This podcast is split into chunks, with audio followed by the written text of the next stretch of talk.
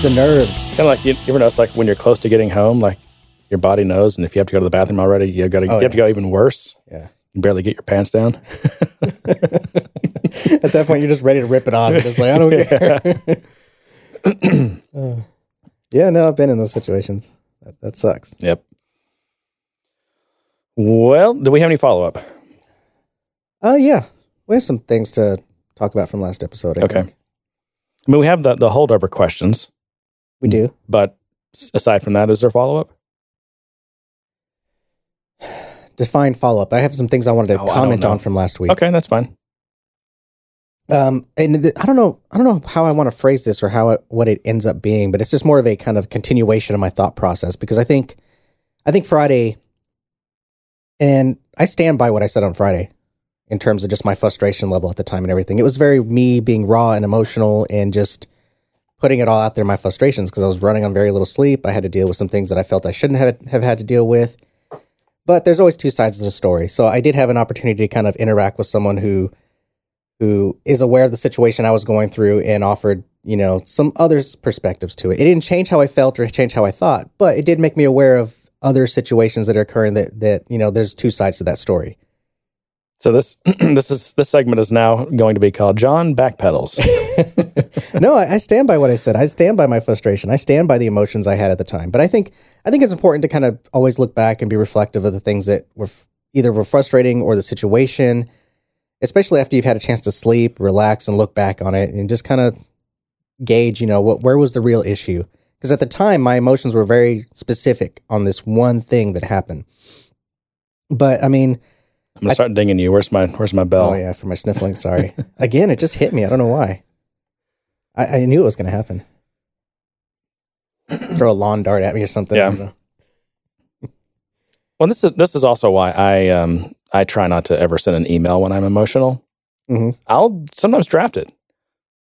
Do you But do I- that but I do whole- not do send you it. Do that write write an angry email but not send it? Have you ever done that Well, that is cathartic. I think Yeah. it's good. It's good. until you accidentally hit send? Um, the key is don't fill in the two. Keep it empty. Yeah. because I've accidentally sent before. All right, so you that, did, that did encourage some Okay. discussion in terms of, you know, well, how, how do you how do you deal with situations when you're working with you know people you either find frustrating or people that you find that you ha- are having difficulties working with, and you know th- there was also some discussion that I think that kind of inspired some of the ongoing discussion that we have about managing developers and how we work with developers, and you know how do you mentor developers and all those kind of things. And I think one of my recommendations was the book that you recommended me, the Peopleware book, which I thought was pretty good and really insightful on, on a many different levels. you recommended this book to someone. Mhm. That's good. On our Slack channel, yeah. Oh, okay. We've we've talked about, you know, different pieces of the book and we've you know, we I think we we you I read it and then I think our intention was to kind of you know, talk about some highlights from it, but we never got around to doing that. No, and I wanted to reread it. I just haven't done it yet. it's not a long book, No. right? No, I think I read it in one day. Yeah, I mean, you could definitely read this over a weekend. Yeah. All right. So you, you know you've you've had a chance to cool down a little bit. You've you kind of talked it out with someone, and and did that change any of your conclusions or change any of the facts? No, it didn't. Did it change your perception? No, it didn't. Okay. All right. I, I still feel very much that I was right on with my critique. Um, I wish I had said things a little bit differently because I was kind of very emotional. I threw the the stupid and asinine words around quite a bit, but that was just me being emotional. That was me being raw. But I mean, overall, the situation in my critique, I still think is very valid and very fair of the situation that I was put into and the things that I had to go through to overcome that. For, from what I remember from that, I mean, the I think the biggest conclusion I drew was it just it's one of those you need to have the right people on the job, whatever that job is. And if you have people in that job who aren't the right people or who just frankly don't want to do that job, then it's not going to turn out well. And I think one, one of the situations you described is basically someone that just really didn't even want to do the job Yeah, or they didn't want to do it in the right way. And it's just, you know, if someone doesn't have the, I mean, some of the stuff is hard. You know, it, it's first and foremost, it takes will. Like you have to want to do it and do it well. If you don't want to, then if you don't have the will, then you're, it's, you're, you're not just going to like trip and, and come out with the right solution. Like it's not going to happen. It's, you know, it's going to again be bubble gum and duct tape solution. Right. yeah, and I don't I don't know how much of that was ended up being just kind of the other side of the story of you know time availability, you know all that kind of stuff, and, and along with comfort level because I, I I do know that when you're getting into something that you haven't really done a lot of, it takes a lot more time. It takes a lot more effort because you're you're having to learn a lot of things as you go and and build it and get it to work. And you know when there's timelines involved and things like that, it, it could impact your ability to kind of do something. But I don't know. I, I'm a, I'm a very different person. I'm the kind of person that will will kind of stay up pretty late just to figure it out because it's just I, I'll, I'll, go to bed thinking about it. Yeah. And it, you know I'm not going to sleep anyways. You've already decided. I'm, I'm not going to sleep. Might as well work all night. Well, no, it's not. It's not that. It's just that it's it's going on in my head, and as I'm trying to sleep, that's all I'm thinking about. And then I, I'm like, oh, I want to go try this and see if if that works. And if it works, then that'll that'll ease me, and I can go to sleep. Right. It's just that weird psychological thing that my brain does right before I go to sleep. I have to distract it. It's a bridge over troubled waters. I have to find ways to distract my brain. Yeah. All right. Any other follow up? Uh, no. Okay. So I was thinking we could do, since we didn't finish with questions, maybe continue those at the beginning here, because I think towards the end we'll get into like, well, a couple of things. One, review our predictions from last year, so you went and dug those up, right? And then also kind of a year in review, just looking back at the year, which I don't have a lot for, but and then predictions for next year, and then we can kind of close out with that. Um, yeah, and I have a few things that I'd like to toss in there. Um, a few discussion topics. But does it make sense to do do questions first for last week? And this week. Yeah, let's do that. Okay. So this is a, a, a relatively new thing where we people can email us info at gooddaysirpodcast.com. Yep. Questions, topic suggestions, or whatever, and and if we uh, think we can have anything to add on it, we'll we'll talk about it or we'll answer it. So, in the for the for future reference, send us send us send us your questions, send us your topics. Uh, if you don't want to be, uh, if you don't want your identity revealed, just tell us, and we won't say who you are or you know where you're from. Otherwise, we'll probably we probably will. Um, so we got through like half of Doctor Nick's last time. A lot of them we didn't. So I thought we would continue there. and I, I think I, I I removed the ones that I think we covered. So let me know if we already covered these. Okay. But the first one here is um, so he says, you know, my entire career I've been a, Salesforce, you know, quote developer, unquote. Those are his quotes, not mine. Said, I don't know any other language well, and I've never done a, a project, a paid project outside of Salesforce. Um, Jeremy mentioned the influx on Reddit of people asking what career they chose. Um, and he says, uh, from what I know of the industry, I'm terrified that Salesforce will crash and I won't have applicable skills to go anywhere else. How important is an exit strategy? So I, I say this is a two part question. One is, you know, what happens when Salesforce crashes? And I don't, I mean, in terms of short term, I don't think you have to worry about that. Yeah. I mean, we've been riding this train for a decade and yeah. it's, you know, it still hasn't peaked, right? So there's, they're still on the, on the upswing. And I think they'll be on the upswing for, for, for years to come. Then it will peak and things will still be okay. But that's when rates might start to drop a little bit, mm-hmm. you know, stuff like that. And then, you know, the the the decline.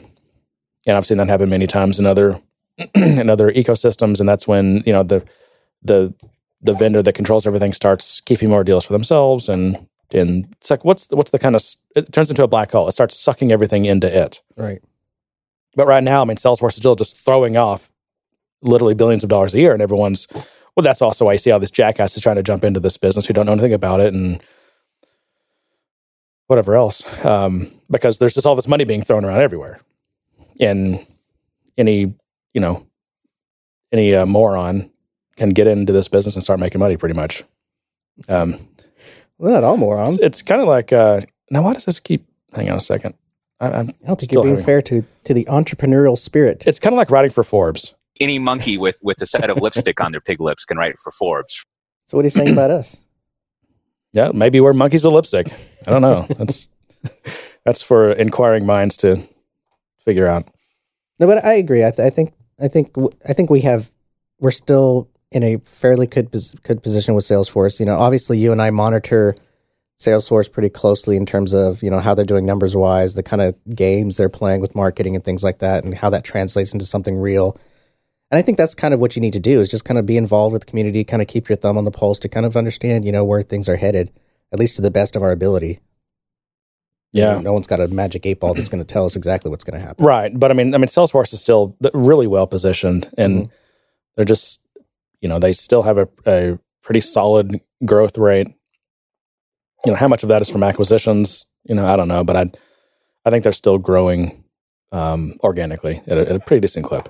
the second part of the question was, you know, how important is an exit strategy? Well, an exit strategy is important, and I think I made the comment last time, like if in this in this scenario where you know you kind of cut your teeth as a as a programmer on Salesforce, like the thing you should do is go learn something else.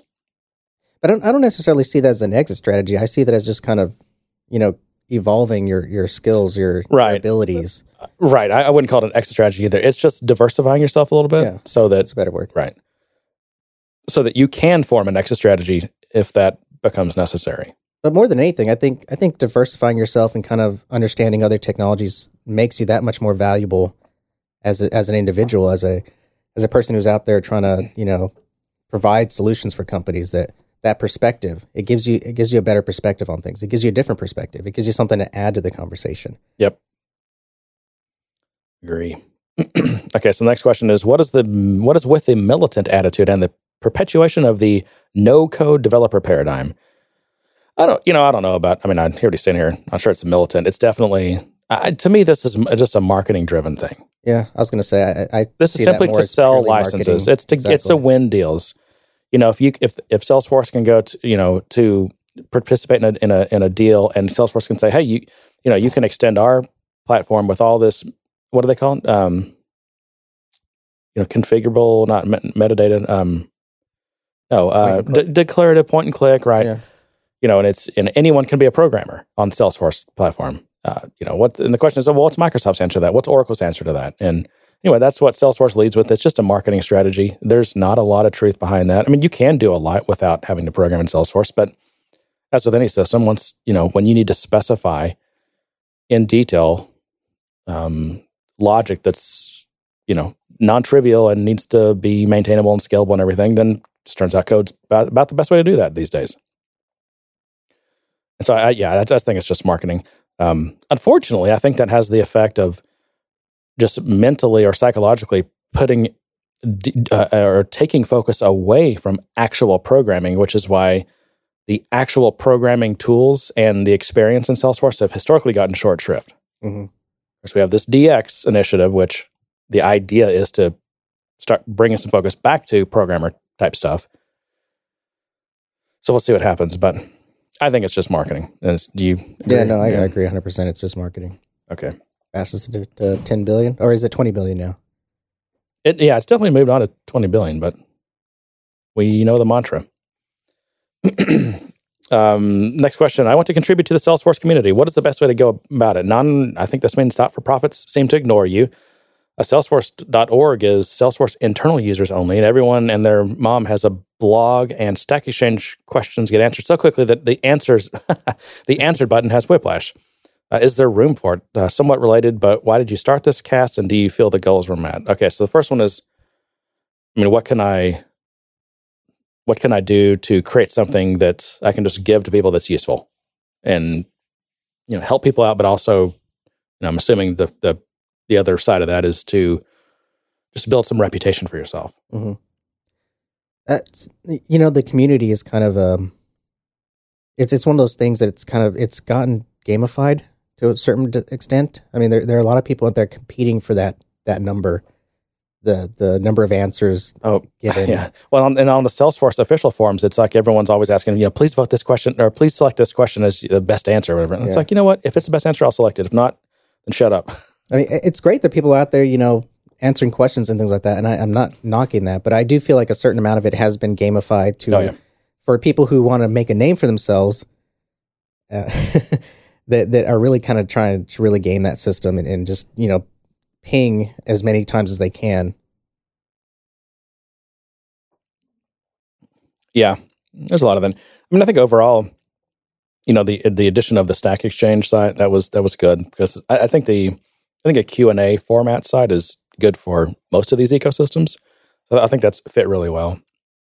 Yeah, I uh, wasn't too, I wasn't too happy with it going to to its own stack. I kind of preferred it being in a- as a topic in the in the global stack, but Well, except I think you know if you look at Stack Exchange's own regulations for how you even first of all like become a beta site, and then aren't they're out of beta now, right? It's a it's a full fledged top level Stack Exchange site. So I mean, I think the numbers would would disagree with you on that. I guess I mean, it's well in terms of at least it's it's certainly big enough and active enough to be its own Stack Exchange site. Sure. I guess that makes sense in those terms. I, I, th- I think for me, it was just this. I felt like I was getting well served, you know, as it was, and then it transitioned to this kind of more private model, and then I felt like the gamification thing started happening there. I kind of felt like, okay, now we're now we're the same as the other communities where there's a bunch of people just tossing answers out, and I didn't feel like people were reading the questions very well. They were just tossing out really quick answers or, or tossing out links to something. They they didn't really understand. They didn't really take the time to understand what the question was. And you know, a lot of times, in order to help someone, especially when it comes to programming, you kind of have to have some thought put into how you answer the question or how you respond to it. And seeing these kind of like really rapid fire responses just made me feel like it just wasn't the place for me to have some really good answers or even discussions. Well, obviously, it's not a discussion platform, so that won't happen. But Except it kind of does sometimes. And well, that's one thing I've noticed is I don't think that moderation is as strict on Salesforce's Stack Exchange than than Stack Overflow. Mm. That's an example. I mean, I've noticed that just I know I know all these sites get a lot of low quality answers, but on Stack Overflow, they get sunk really fast. Whereas on the Salesforce Stack Exchange, there's just still a ton of low quality questions, and just tons of this. You know, you can tell it's either I'm doing my homework, please answer this, or you know, somebody has outsourced this big project to my company, and none of us know Salesforce, pretty much, or we're all these junior guys, and we're trying to figure things out. It's well, it gets worse than that. I mean, you get people pretty much just asking for code. right. I mean, I I need code to do this. Can someone send me some code? Yep. I copied and pasted your code, and it didn't work. What did you do wrong? your code doesn't work. I copied and pasted it just as you had it. It didn't work. Yeah. Well, I, I think it, going back to well, let's pop the stack here. Okay. going back to the question, you know, what what can you what I I I think do anything. Do what you want to do. If you feel like you want to write, then write. If you feel like you want to put your voice out there, then then start a podcast. If you feel you want to do something with video, then then get on YouTube. I, Yep. You know, whatever you do, someone might find value in it in the way that you approach a topic, the way you present it. I wouldn't worry that there's, you know, a, a thousand blogs or a hundred podcasters out there. Just put yourself out there and find your voice more than anything, I think. Yeah. I mean, what you know, what type of medium do you think you'd be more comfortable with? And just do something. You know, start something. Um, and just keep at it for a while, and, and give yourself a not- what not, I guess a goal. Like you're, I'm going to do this. I'm going to do this for this many weeks. I'm going to do this this many times, and see what you learn and see how you liked it. And if it, if you're enjoying it, keep doing it. And if not, switch to something else. And if you fail to meet your goals, just set new goals like we did. We were Right. we were supposed to be a weekly weekly podcast when we started, and we were doing what twice a month. Right. just because we it was it was a struggle to find the time to kind of carve out that time until we really kind of dedicated the time and found some kind of cadence with that and then also the way we prepared for topics and the way we edited the show you know we used to heavily edit we'd we just go off on some tangent say something and then mark it to be edited out type stuff and so we were heavily Well, now we're just lazy. We just leave all that crap in. yeah. no, but I think we just got better. We got into more of a rhythm and we're able to kind of put this together and discuss our topics and, and Right. move on. We've gotten more efficient at it. Yeah. I mean, when we started, we were terrible. Now we're just kind of bad. So Speak for yourself. yeah. I'm awesome. Um, okay, let's see. Where were we? This may be a John question because I'm not okay. Future, which I think, assuming the like the at future, what are those called in Salesforce? It's just futures, I guess. Yeah. A- annotation Asynchronous versus queueable versus batch. Sure. Is the question what's the difference? That is, it's just compare and contrast. And Well- I haven't done queuables yet, so So I have. Okay. And, and queuables, they are what they are. You you execute them. Oh, that and they we're get done. queued. The conversation's done. They are what they are. They are what they say they are. They're queuable jobs. They are who we thought they were. They're they're kind of like batch jobs, but you can queue them up. They're, they they get processed whenever Salesforce is is about to do them. They're a little bit higher in this the priority stack than batch jobs, um, but also with queuables you can chain. You can you can actually call. You can start a queuable, and then from that you can you can chain another queuable action, and you can keep chaining Yeah. those. Um, another thing that you can do is it does In manage- future, you can't do that, right? no, you can't chain in future, and you can't chain in. Well, yeah, you can't really chain in batch. I think you can like call, you can like reschedule a batch, which is how people were trying to chain batchables. So they would reschedule their batch job to run right after the other one finished. It was, it's kind of weird. But you but you can't do the database execute batch, I guess. Right, right, yeah, because you're already in that context, and Salesforce prevents you from calling it within that context. So. Um, with future methods, you, you can only use uh, very, very simple data types, so like a list of IDs or, or things like that. You couldn't do like a you couldn't pass it a set of objects like an S object or your own your own list of objects. And I think that's just a performance optimization. Like they don't want to keep, you know, a massive object graph in memory, but they Right. will let you keep, you know, a list of simple things or just a simple thing. And I think that was the original intent. But you know, as as people started using it and had certain needs, queuables came about to kind of solve for that. So you can actually present it with data because what you do is you you encapsulate the data that you're passing in into your queuable class as a constructor, and it becomes a property, and then that can be serialized, and that, that state gets serialized and stored, and so that when it runs, it has it available. Another issue, another, one of the reasons they didn't want to do that is because they were worried about state changing between the time Yeah. the execution happened and when it happened. So you sent your queuable object, you know, account name was was industry one or something, and then someone changed it, and by the time your thing runs, that's not what that account name is. Um, but I think there was enough use cases that that showed that we still needed this type of technology. Yeah. That we understand that that could be an issue, but we still need it because we're not worried about that part. We need to do X, Y, Z. Now, on the surface, futures are easy to use. I mean, they're lightweight. It's just, you know, a matter of annotating a static method on, on a class. Mhm. Um, and that's pretty much it. Whereas, you know, batches, at least on you have to implement an interface and Right. it's got to be based on a, you have to either provide a query locator or some kind of iterable, right? Right. and with queuable, um, you can it can just be some arbitrary piece of code. It doesn't have to rely on any kind of iterable occurring. And it, it does. There is an interface you have to implement, but it's only one execute method And, you have and, to provide. and I mean, does queuable batch like, like batch does? Like no, batch splits are, you know, something up into chunks right? for the purpose, for the sole purpose of getting around limits, right? Right. queuable does not. That's not what queuable's goal is. No, no. It, its its goal is to kind of you know take a block of code or functionality that you want to execute, you know, within its own context, separate from you know say query, querying through hundred thousand records and All right. things like so I'm going to sum this up. So, future, if you don't need to chain these things, and if it's on, if it's not on a large set of data, queuable, if you need to chain these things to each other and and want to pass something other than simple state around in them, Right. and batch if you if it, if you're processing processing across, across a lot of records where you need them split up for limit purposes. Right. All right. Okay. Uh, just Oh, to, an- yep. another another advantage of queuable, sorry, Okay. is it does provide a job back. So a lot of times, if you're trying to offload the wait time for for a particular action on your Visualforce page or something that you're doing with user interaction, um, because it returns a job versus asynchronous future calls, which it's a fire and forget. Right. There there is no feedback mechanism with queuable. Say I have a a button and I press it and it's going to take you know three seconds to run. Well, you don't want you don't want the browser to wait for that because it'll time out. So what you do is you execute a queuable, it returns a job ID. You can poll for that job ID and then get the status. So it's a great way to kind of offload um, some of that work so that it's kind of done background and asynchronously versus Uh, you mentioned that queuables are prioritized higher in the queue than batches. Is that you know that for certain, or is that just hearsay or something you've noticed?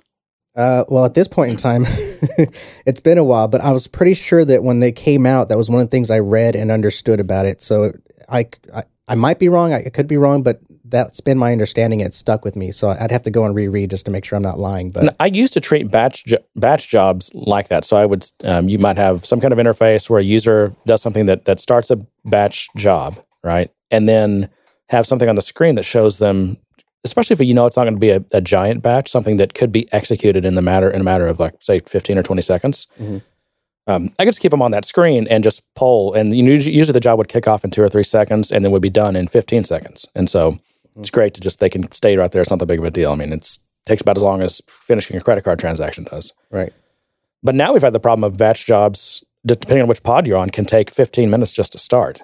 And so I would complete that completely changes how I would design that the user experience at that at that point. Yeah, and I think I think I I want to say I'm pretty sure about that because I think at the time I started looking at queuables when they came out, I was actually doing what you what you said. I, I would kick off a batch job, monitor it, and there are times where it would take you know almost forever to Hmm. finish. In fact, you could actually exit my screen and come back into it because it would it would cookie the the job ID, so I'd able to pick back up and and find it and see where it was at. I Yeah. mean, that's how long it took. Okay, next one. Just to get angry, I think about Salesforce support coming back and telling you to submit a bug to ideas and to get your friends to vote for it as a legitimate case response. Yeah, I mean, I think we've covered this. We Salesforce does not know how to support developers or development efforts. And again, that's a part of something I would expect DX to at least have on their radar as something to improve. Yeah, that's I mean, if you're if you're going to have something called App Cloud and called a platform as a service, then you should know how to support something in the that in the in an appropriate way. And I just think right now they they kind of don't. And I've had now I've never had like any of these super high end support things, but I, I've got had several clients that are, that are on what's it called Premier support, Mhm. which doesn't really address the developer thing. I, I do think you might get if you do submit a developer case. Um, I think you might get well. First of all, there's a there's a I think a two hour response time hmm and I think it might go directly to developer tier one instead of having to go through something else. I don't know, but it's it's it's really not that different. And then uh, partners get if you log a case to the partner portal and you you know you have a partner account, um, you get a little bit of a better response than if you're just a normal Salesforce customer. Yeah, I think ISVs and then partners do have a separate channel. Uh, and, and customers, depending on how big you are, you can work out certain kind of support deals. Um, when I was doing something for an enterprise company, we had a lot of issues with support. It's, in particular with me because I would I'd have some very specific needs. I'd find a bug or something that was a major issue, and I was having to go through tier one, tier two until I got to tier three to get the support I needed. And um, we worked it out to where I could go directly to tier three with my requests. Okay, yeah, and that's that's a good negotiating point too. You know, if, when it's time to you know sign a, a new Salesforce contract, and Salesforce says, "Hey, we'd like you to sign a three year contract this time."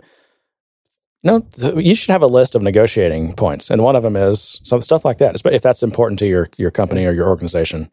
Hey, uh, okay, well, we'll we'll we'll think about doing a three year, but you know, we'd like to have our developer request go automatically to tier three, and Well, I think it took a little bit of proving on both sides. Like they had to prove I wasn't some some junior guy that was going to toss over. How do I how do I save a, a that's file? true. No, you know? I know. So but on the other hand, on the other hand, you're at a company that's giving Salesforce millions of dollars a year. I mean, True.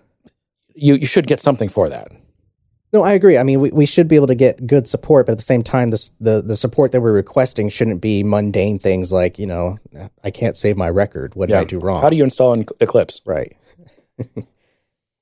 But no, I mean, I, there's been cases, lots of cases where I've got what's pretty clearly, I mean, prima facie a a Salesforce bug, Mhm. and I'm trying to get this to their the proper teams at engineering, R and D, whatever they call it, because it's clearly some kind of bug. And the tier one guy says, not only does he not even, he I say he, he, she, whoever, not only do they not have any ability to even discern whether that is a, a bug in the platform or not, but their answer is just, well, you should go, you need to go log that on our forums and get support there. It's like, what? No, I'm trying to help you here. I'm trying to get information about a bug in your product to the right people. Like, Yeah. don't shut the door on me before you even understand what I'm saying. Yeah. This is really frustrating. That's tough. I mean, and, and, and let's get back to Salesforce really doesn't have a, a public bug tracker. I mean, they have the what's it called? Known issue. Is it have the known issues Yeah, yeah. but that's that's not their bug tracker. That's not what they're working from.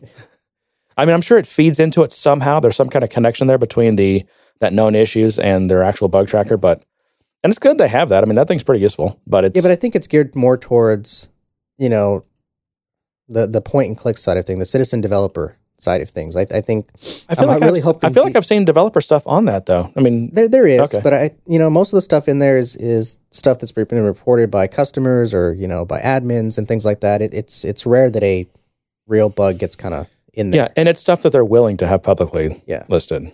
So, and I don't know. I mean, they, they run a proprietary closed source system. I mean, I don't know how much you could ha- actually have a public bug tracker. Yeah. You know, I don't know. Maybe you could. I mean, A- Apple does it, right? The their whole radar system. That is a bug tracker that I think that Apple engineers work off of. Hmm. It's just split into those things that have come in publicly versus there's a private side to it as well. I think. Anyway, all right. Uh, Salesforce University which is probably an illegal name in a lot of states. Uh, A hundred bucks a year for a cert, three hundred bucks for an exam. Uh, failing with the inability to even see which area you went wrong in. Uh, old questions, garbage web assessor system. Um, compare, I think he's comparing this to Trailhead, which is free and more relevant and applicable. Why is one considered a revenue stream and is beyond measure just garbage? Uh, when I wouldn't hesitate to pay ten to twenty bucks a month for Trailhead wouldn't the natural progression be a trailhead for the various certs? Well, maybe we are seeing that progression. I think we are. I don't, I don't know that Trailhead's ready to completely take over what WebAssessor does. WebAssessor does look like it was built 20 years ago, and I think it was, and I don't think it's been changed. I don't think that, I don't think a line of code in that system has been changed. Yeah. and and as long as you and I've been doing this, we've we've seen major changes to to how they certify in terms of what's offered for certifications, how they conduct the certifications, how they conduct training. Training. Yeah. Try to do that in air quotes. I mean, listen, as a company like Salesforce grows, they gain leverage and power, market power. Um, and they're going to change how they work with partners, what it takes to be a partner, how much money they're going to pay you, how much money you're going to pay them. It's always going to change as the as your relationship with Salesforce changes. And if you've been in this business long enough, you have seen your relationship with Salesforce change. Mhm. And it's pretty much changed in the in the way of they have more power over you, and you have to do more for them. but that's just business. That's just the way it works. I mean, you can either I, I think I think the point being made is that you know Trailhead is great great for kind of learning and getting that hands on experience because you're going through these exercises and you're you're it's not just reading something and, and in theory memorizing it. Um, versus I don't want to paint a, that broad of a brush, but a lot of times the only people that really care about the certifications are those of us doing consulting and working as a partner, and then Salesforce puts a certain amount of value on that in terms of your your level, whether you're what tier you're on as a partner, and so they've kind of made the community care about those certifications. Um, but it, it it's definitely not a learning tool. It's not a feedback mechanism. It's not like you take a test and get a grade back and say, "Here's the, the areas you failed at. Go work on this some more, and then come back." You know, it's it's just more of a, "Do you know what you're talking about Yeah. or not?" Pass fail. and it, and to his point, I mean, the problem with that is it doesn't help you a whole lot. I mean, a lot of us fail these tests the first or second times we take them. That's Yeah. very common. So don't feel bad if you failed a test, right? Yeah. everybody fails them. Um, but the question is, uh, the problem is, it doesn't it's not, doesn't really help you that much. It's not a very friendly system. It's like, okay, I failed, which is super disappointing, but I get it. I'm I'm going to go back. I'm going to you know double down and study again and, and try this thing again. But I have no idea where to start. Yeah. like I mean, now I mean, Well, this, practice at this point, the things like body of that are- knowledge of these some of these exams is huge. It's like you can't you can't just shotgun it again. You really need to know there like what. people who have. I mean, I'm just saying it, it really helps. Would help to know what you got wrong. But one thing I'd also say, I mean, look how buggy and crashy Trailhead is. I mean, there are still just I haven't spent enough time with it. oh yeah, I mean, there's just things that don't work, or sometimes it's down, or and and that would that isn't. I mean, you cannot run a a, a full on LMS system on that. And I think I don't think that's the goal. I think that's why Trailhead has been Trailhead's definitely been on the agile path, right?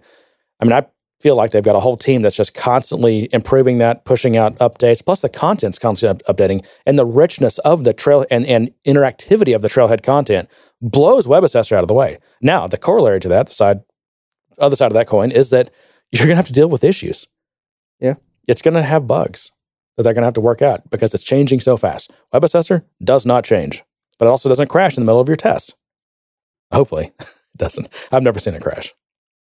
I've never even heard of people complain about that. So, Yeah, but there's a difference between learning something, taking a tutorial, mm. taking a demo, and gaining some kind of understanding and knowledge and maybe a skill. Right. And in, in terms of academia, getting a certification that says you are rated this to, to handle this. Yeah, and Web Assessor has a smaller scope. It's it's just to test your knowledge, whereas Trailhead is a much more widely scoped program Mhm. that when you go to Dreamforce, the entire Dreamforce is branded as Trail for as what's it called? Trailforce? Trail no. Trailhead. Trailhead.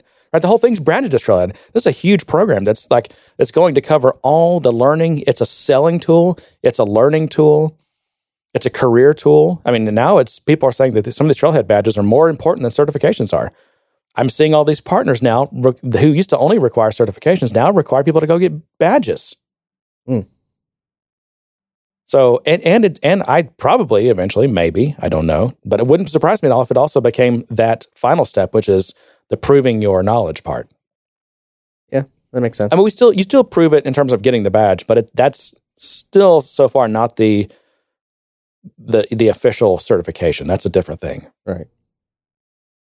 But I, no, I think to, I mean go back to the question. I think that we are seeing that progression. It just hasn't completed yet. Yeah. Um, next one is from friend of the show, Jay Janarthanan. One of the areas I'm struggling with is to come up with a way to organize code when we do not have namespaces. Yes, this is it's, What- it's Groundhog Day for the past ten years. It's just I posted this on the Slack code channel. Okay, so I think we might have already talked about this, at least uh, in the in the Slack. He said, "I I'd like to code, or I like to group um, DTOs and exceptions into their own classes, but." Uh, well-known MMA fighter and Salesforce consultant Chuck Liddell suggested I should organize by function. Um, okay, so he's saying so DTO that's a data transfer object.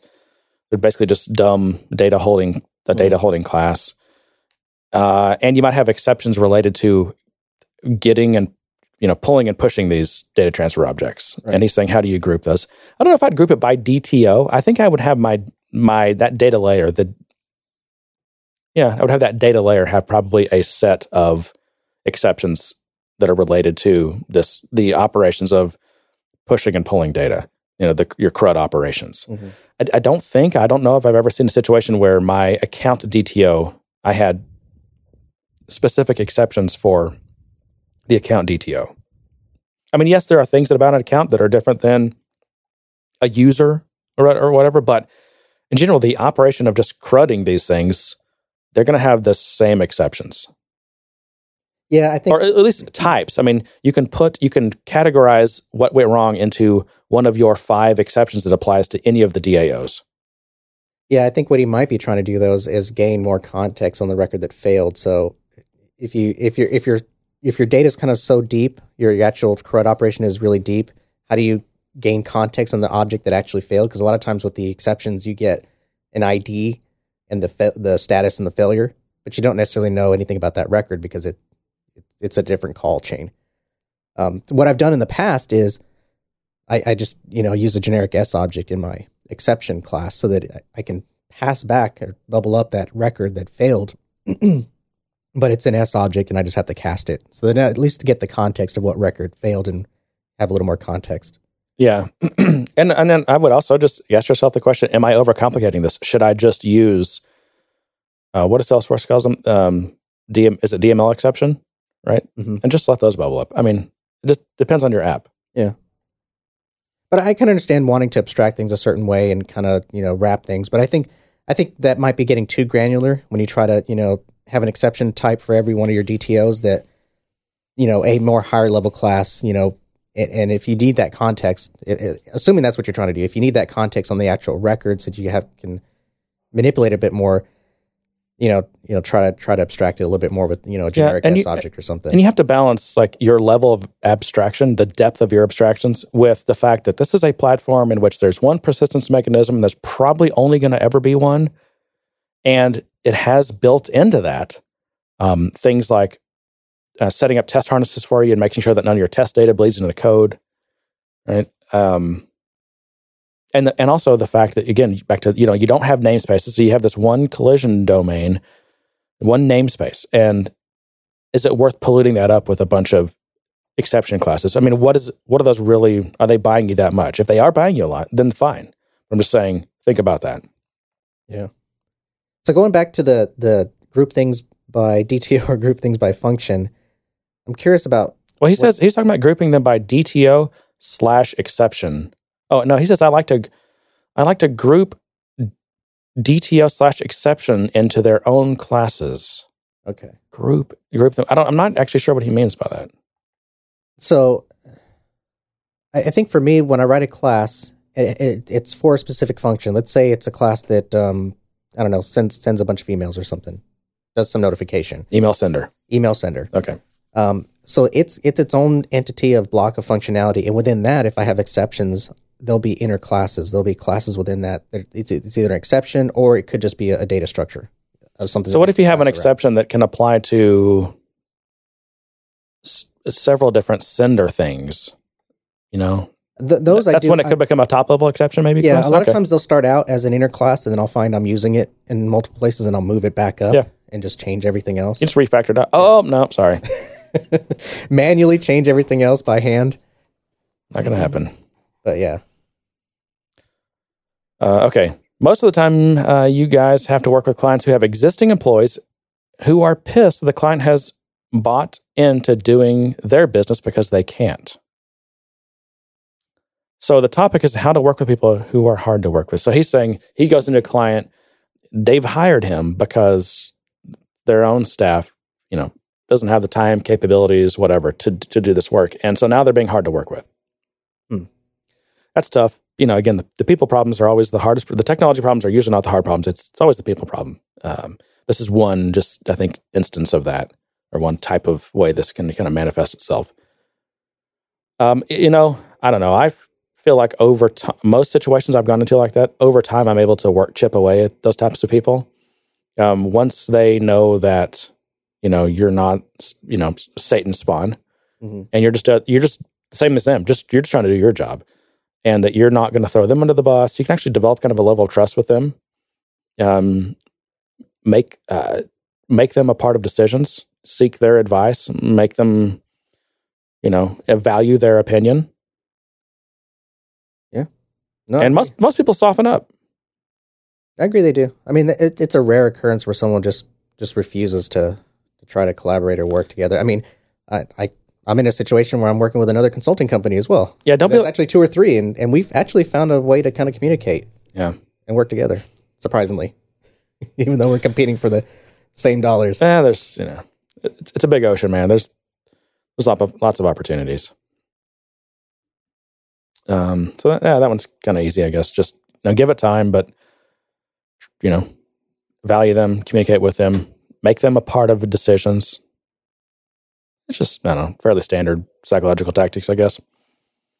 All right, that's the questions. Um, well, there's no, there's one final question, which is what uh, people want to know what we got each other for Christmas. Well, actually, So- you know what? That that reminds me. I did want to follow up because when when when Matt gave us his question about you know if money was no object, it was kind of on Oh, the yeah. spot, and I kind of took a shot at something. But I do have a better answer. Well, we should remind people what was said for that. We, should we do that now? Sure. I don't have You a clip ready. No, but but Matt just um, said, uh, it, you know, yeah, his question: if, if you if money was no object, what would you get? And, and you said that you would get me a 4K, uh, one of these fancy 4K ultrafine LG, you know, Thunderbolt three monitors that that Apple sells. Well, I have a different answer. But yeah, that, that's that's what I said. Okay. All right. So what's your what's your revised answer? My revised answer is because it's something I've been trying to get you to do for a while now, but you haven't had time, Uh oh. and that is a, a week Clean up long clean up my half of the office. a week long guys trip. You know, oh yeah. tour some breweries, go go and have some fun, just be guys for a week. Well, first of all, a week ain't never happening. Maybe a weekend. You need to aim a little bit lower, and you might have success, John. But I mean, uh, that's that's something that occurred. No, to that would like, be I've cool. been trying to get you to do that for forever, but it, it just hasn't been in the cards. You know what? Part of I have to admit, part of it is every time you talk about like it's a camping thing. That's when I'm like, It doesn't have to be a Yeah. camp thing. It's just I don't know what what else do you do if you want to you know let's go out and tour some breweries. Let's go and you know find some place to hang out. Uh, Camping to me is it's not really camping. It's like finding a lodge somewhere or something where we can just kind of sit and hang out and drink and be guys, Yeah. burp and fart or whatever. We're getting separate beds though. Oh, Okay. I don't want to get spooning going on. yeah. And I don't want to wake up with you s- trying to get in my bed either. Well, now this is getting awkward. Yeah. All right. Um, okay. So yeah. So what we got each other for Christmas. So my plan was to um, make John a, an awesome steak for Christmas and to give him a big old hug, which I did.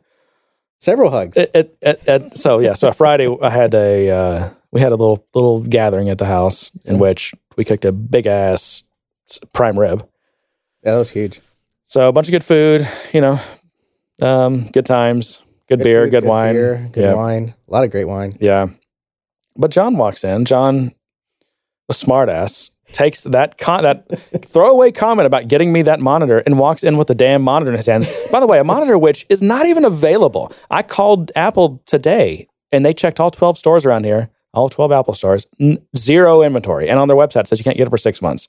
Yeah. Well, somehow that day was that Friday. Friday. You go to the Apple store and they just happen to have one. It's like it's hiding somewhere, and you got it. Yeah. And that's what John got me for Christmas. So I braved John the Christmas crowds for you. John definitely wins the Christmas pre- the Christmas gift award this year. But on average, we really don't really do much. Like for our birthdays, we will have lunch. We've just known each other for so long. Yeah. There's really nothing to get each other. So it's usually like a lunch or something. It just every so often we'll get this bright idea. yeah. I think one year for Christmas you got us all these um uh oh crap, what are they? The thing you put in the drinks. Put in the drinks. Yeah, the aromatics uh Oh, bitters. bitters. Yeah, you got us some Oh, bitters and things like that. I think a few tools, Okay. bar tools. So I don't know. Every every once in a while we get a bright idea, so doing something, and we'll we'll Yeah. get get each other something. But I did really bad uh, this year. Like we didn't send out cards this year. We we try to. I don't know. We- we- We're about 50-50 on cards. Like there's a 50-50 chance that we'll get cards out. And didn't happen this year. you'll find them a month later, sitting in a corner. No, we didn't even. Can print them up. n- yeah, didn't print anything. All right, so so I have something I want to bring up. Um, I I was actually because we're on. Oh, you know what? When, whenever we do our list of words to ban, which which we had a lot of fun doing last time, I think we should do that again. The word actually has gotten really annoying, and I noticed it in the most oddest of places. I was watching um Science Channel or something, and it's all these scientists talking about like space and things like that, and they were using the word actually over and over. Okay, so this is another one that I am I can't I have been guilty of, but it's also one of these words that I notice when people overuse it because it it can become a really bad crutch word. It's Yeah. just as bad as like just saying um, which I'm terrible at, or or so, or any of these other things. Right. And it's it's also it's almost meaningless. It is. I People mean- saying yeah yeah I know I I actually plugged the Ethernet cable in and then the browser came up and I actually just typed into Google. uh, What? Quit saying actually. That Yeah. we get it. You didn't pretend to do any of those things. Um, so actually, actually, Oh, worse. So actually. actually, I was about to say actually. So is another word. Uh, I'm not going to be able to get through this without No. saying those words. Well, because these are things we're guilty of. That's Uh, what. That's what makes it burn even worse. yeah. Well, I was catching up on podcasts, and I and Matt Morris happened to publish one this month. Matt did. Yeah, Oh, really? Under the Technology Flows brand? yeah. th- actually, I think it was last week or something. I didn't see Um, it. and it was with Peter Coffee. I guess he was at the London event or something. Oh. And yeah, I, I just wanted to kind of talk about the topic in general. Um, so so Matt's got the show. He does interviews. So So Matt has the show. He does Yeah. interviews. I'm Ding. say it anyways. Yeah. Uh, and he had Peter Coffee, and I noticed something about about Peter and that he's really good at what he does, and what he does is he he talks. He he talks. He kind of when you're listening to him, you're kind of inspired. You kind of you, you kind of get these these these ideas. Your brain starts you know expanding, and then you get back to reality, and you're going, really? See, I don't have the experience with him. I, the experience I have with him is he'll talk for 30 minutes, then I'll think to myself, what did he just say? Well, here, here's the He, situation. he's very good with the, the um, talking about really abstract idea concepts. Exactly. So But I don't know what to do with those. So I, I And- usually and- lost. and that- that's the thing. I realized that you know we were talking about future state of technology, or they were. They were talking about the future state of technology, and you know, you know how you know science t- science um, science fiction writers, you know how the things, the ideas that they had about what the future would like, and what actually transpired, and the things that they they didn't see coming that that that came, and then and then somewhere in the conversation of of all this, you know, kind of really great kind of future talk, um, there's a dotted line to Salesforce, or there's like a little small, a tiny thread to to Salesforce and its innovation, or or whatever, and this kind of that, and I was like, those lines are really tenuous. They're very they, they shouldn't exist because that, that it, they don't they don't merge. They don't come together. It's not like the apple iphone that that really transformed how we communicate or how we you know how we compute on the go how we learn how we interact you know it, salesforce was great in terms of the cloud and all that kind of stuff but it wasn't as transformational as say that I so think, in I think you're conversa- picking nits here on this no, one. no. In the same conversation of talking about Apple and the innovations of mobile technology and the accessibility of bandwidth, which here in the States and, and maybe in, in other places, it's really great. But if you get to rural places, it's not that great. So, you know, we're, we're kind of the one percenters of the internet here.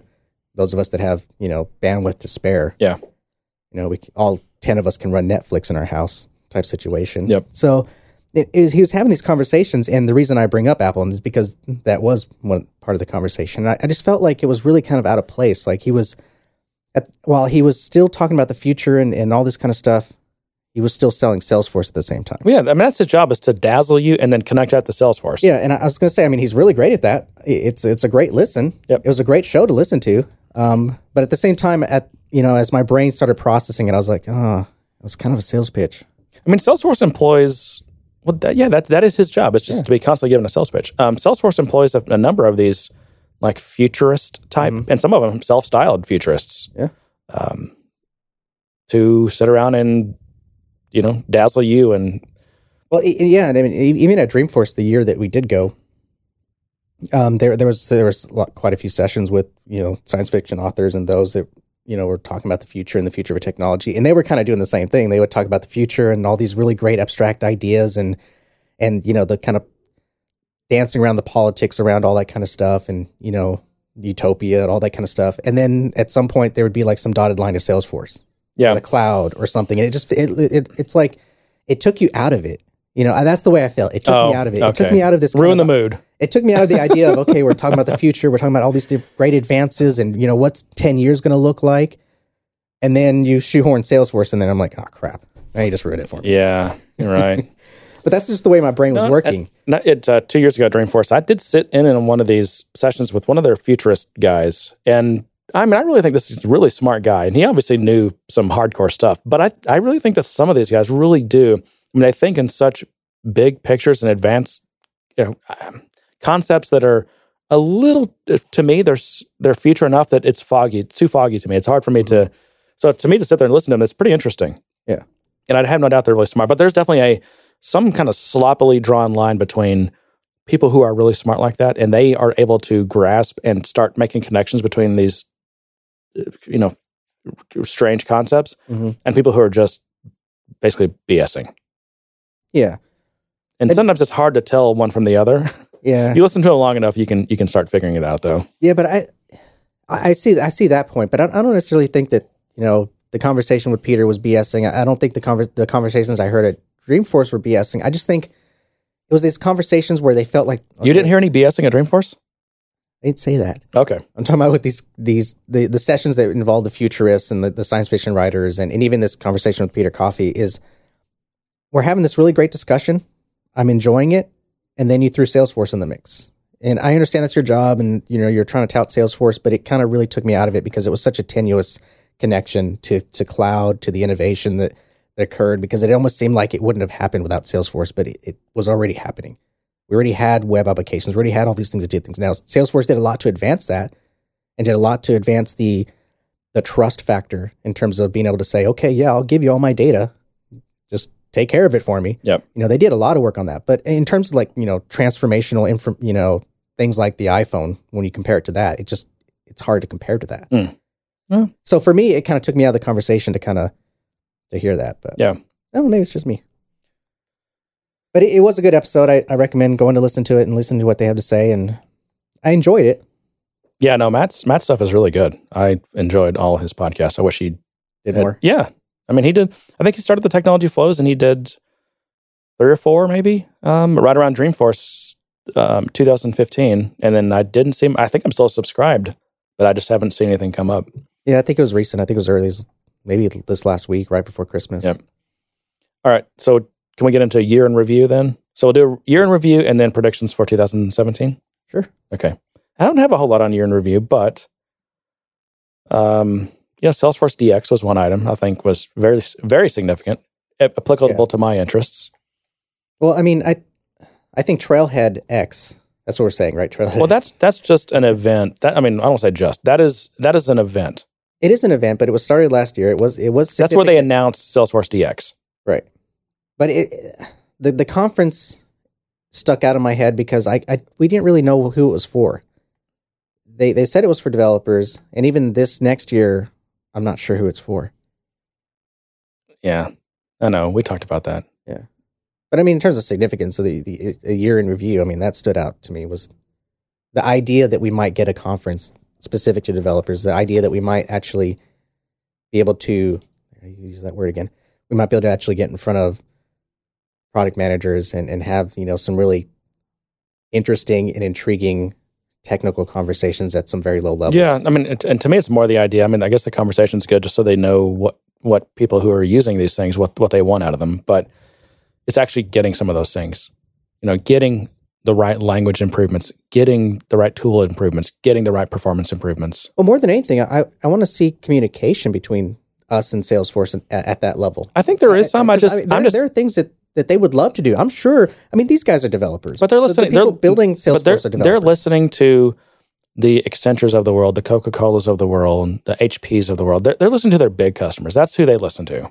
True, but I I- I just think that they have a side to tell as well. That you know when we say we ask for this, they might be able to say, "Yeah, we really want to do that, but the way we designed this, or the way we originally built this, it's going to take a lot more effort to do this." And you you gain some understanding of, of what it what it might take to implement that feature. You get some understanding and, and some leeway, and and then within that conversation, there's some compromising. There's some, you know, well, well, can you at least give us this? If you can't give us that, can you give us this? You know, it's it's that Yeah. conversation. And I don't want to be unfair. I, I think that Salesforce is a part of DX, and I think what what's the name Wade um, Wade Wade Weg, Wegner? Weg, Wegner. I think so. Yeah.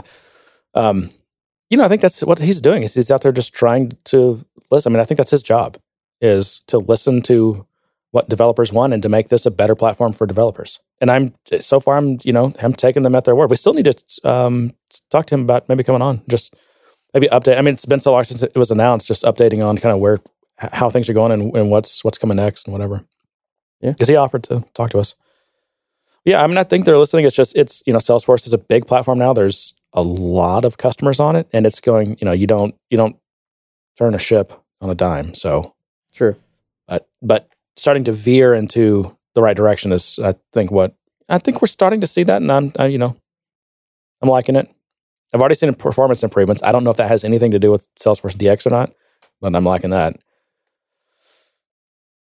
All right. Um, do you want to go back and forth? Like any, anything that stuck out for you, uh, 2016? Well, light, lightning in general stuck out. I mean, the, the trials and tribulations. Yeah, and you really dug into it more than I have. So, uh, in what way for 2016 did Lightning stick out? I mean, do you think it reached a certain critical mass? Are there is there some tooling available now? Like, what is it? What is it? Because we're in the what? We're going into year three of Lightning, I guess. I guess technically, yeah. I, I think for me, it was very much a roller coaster because I, I started out with a very low opinion of it as a kind of this this half half, I'm going to say half-assed half-assed um, upgrade modernization to the system. But there are some actual fundamental things going on there, and the fact that I can you know create these components and use JavaScript and HTML the way that we can, um, it surprised me how I was able to kind of do certain things and and there are times where where it was easy. There are times where it was difficult. There are times where just I just couldn't do something because the technology wasn't there. Uh, it's it's kind of it, it was frustrating in that yes, you should be able to do that, but we're not there yet. Type situations. Yeah. you know, it's it it's that that it's not anything I can do about it. So I just kind of have to work around it or or just not do it at all. Yep. So it's very much a roller coaster with it, but I am finding I'm liking it more. I, I am finding it that I'm that I'm leaning more towards it. That that I'm okay with with the idea that I'm going to build everything Lightning first, and if it needs to go into Classic, I'll try to host it using a Lightning out component. hmm Um, so that technology is coming coming through that I think will will help me do that. And it's made me a little less anxiety over supporting mobile. Uh, because m- with mobile, you had to do so many things differently. There's so many things you couldn't do. There's some there you had to handle things a certain way. But with Lightning being the component and having the mobile builder and the app builder, it's merging those worlds a little bit more to where I, I have less anxiety over supporting Uh, mobile. Yeah, and I, I would just my asterisk on that is if you can build your app as these little blocks that can either be float or stacked. Yeah. I mean, that's what it depends on, and that's it, it has changed the way I think about to really kind of dumb down the your options for a UI. Yeah, I'm, I'm, I I think more in more granular terms. I mean, Visualforce has had components, but I never really used them that way. I'd used them, you know, sporadically here and there, never to really kind of build out a UI. My UI would just be this gigantic page versus all these little components, which it should, probably should have been, but it just wasn't the way I was thinking. Well, and also Visualforce components have no. There, there's no implication there of, of visually how that component will be represented. Could Right. could be even not even displayed. Right? It doesn't have to be a displayed component. Right. But with Lightning, I'm a little more conscious of being granular, of of abstracting things a little bit more because now that that code is a little more portable. That UI is more portable. You know, it can be included on a on a detail page, or it can be included on a mobile page. Right. It can be included, you know, in a lot of different ways. Maybe in some console, which we're starting to. I think they're starting to release a console for this next release. You know, and maybe it'll show up there. Yeah. So, so I'm, I'm thinking a little bit differently about how I build these UIs. They're less kind of big bang and more about smaller chunks. Yeah, I, I think there's actually less to think about. There's pretty much this is how your UI will work, and if you want to build in this system, this is how you will build your UI components. Yeah. There, it's actually less thinking, which in a way is good, but in another way is very limiting. Yeah. Plus, I enjoy that they're. Uh, although I was concerned about Shield, um, I'm not as concerned about it anymore. Shield or locker service? Locker service, sorry, Okay. locker service. Um, at first, I really thought it was going to restrict us in terms of what we could do on the page, and, and it kind of does. But I understand why they're doing it now, and I, I know a little bit more about it. And really, I haven't come across any kind of restrictions with the things I've been doing today. Maybe if I was writing some major application that that had all these different things and using all these different frameworks, maybe. But for my use, I haven't run into it, so I'm I'm a lot less concerned than I was originally. Just wait till you have something where you have to use some something, and you're going to become a lot more concerned Well, that's true, but I, I guess because I've been in this ecosystem for so long and I've seen these limits come up, and I, you know, I was just kind of prematurely, prematurely anxiety, premature anxiety about Yeah, it. yeah. You're you've calibrated your expectations appropriately. um. All right. So I think one thing for me, 2016 was the year of AI acquisitions for Salesforce or machine learning, whatever you want to call it. Surprising or stood out? It's just it wasn't surprising, I would say, because looking back, it seems like that was the right thing to do. And I don't even when they happened, I don't think they were surprising because you know all these other companies investing in in AI, Yeah. and so it makes sense for and Salesforce again. They've every year we know they've got to have a new theme that they're selling, whether Yeah. it's you know Chatter, Lightning, social, mobile, AI, IoT. It's always going to be something. Yeah. And this was it this year. Well, actually, I should say, yeah, I guess that's when they started. I mean, because it's you know no sooner than they bought a couple of AI companies, and then two months later we have Dreamforce, and they're selling Einstein. Yeah. I mean, that that's the message is Einstein. So that was a big standout. Yeah. I still don't know what to make of it, but we'll we'll see. Yeah, time will tell. I do think I think Salesforce has the chance to be one of the big players in in commercialized, productized machine learning. Commercial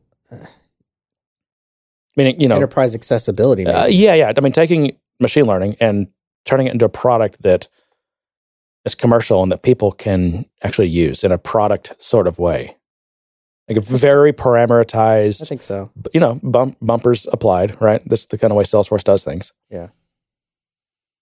I think I've got a good. They got a good shot of being in that conversation. Yeah, who knows? I mean, maybe Speaking a year of- from now we'll talk about how transformational it was. Maybe I don't know.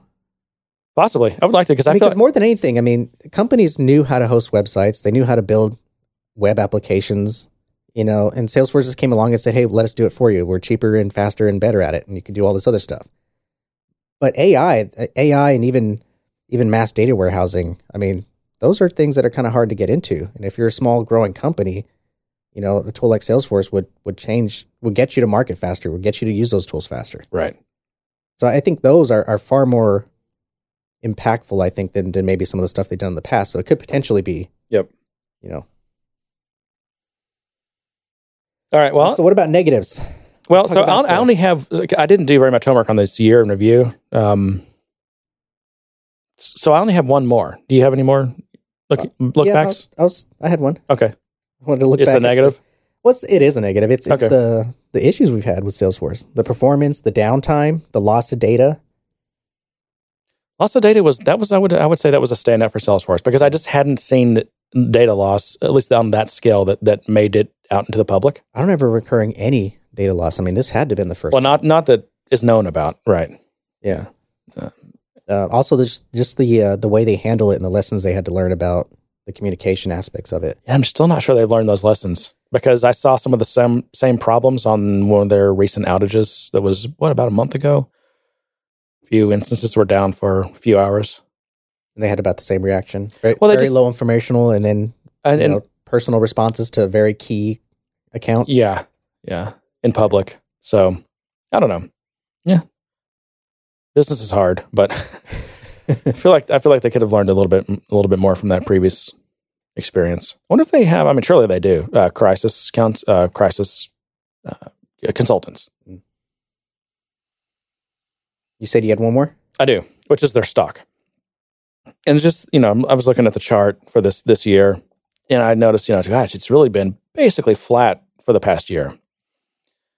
And then I expanded it to the to the five year, wrong hole. Yeah. Sorry. Expanded it to the five year, and I, I noticed it actually has been flat for about two years. Um, you know, in the in 2014, the stock was trading in the 60s, Hmm. and today it's going to. Let me look right now. It's down one. It's trading at 69, so it's it's still in the 60s. And this was back when they were doing when they were on about a four billion dollar run rate. They were in the 60s. Now they're on an eight billion dollar run rate, and they're still in the 60s. Hmm. And so some of that is, you know, uh, of course, my opinion is they Salesforce has been, uh, you know, you can you, you call it what you want, overvalued or a lot of future promise built in. I mean, that's when you buy a stock, that's what you're doing. You're buying the future. So I, I get that, and I know I understand why people have it valued where they do. Um, maybe it's just I know how hard how hard business is and how hard it would be there be for them to get in a position where they're justifying that valuation. And I also know that if there's any blip on the radar getting there, that doesn't make sense. Blip on the trend line, I guess, getting there, then then this stock will take a big hit.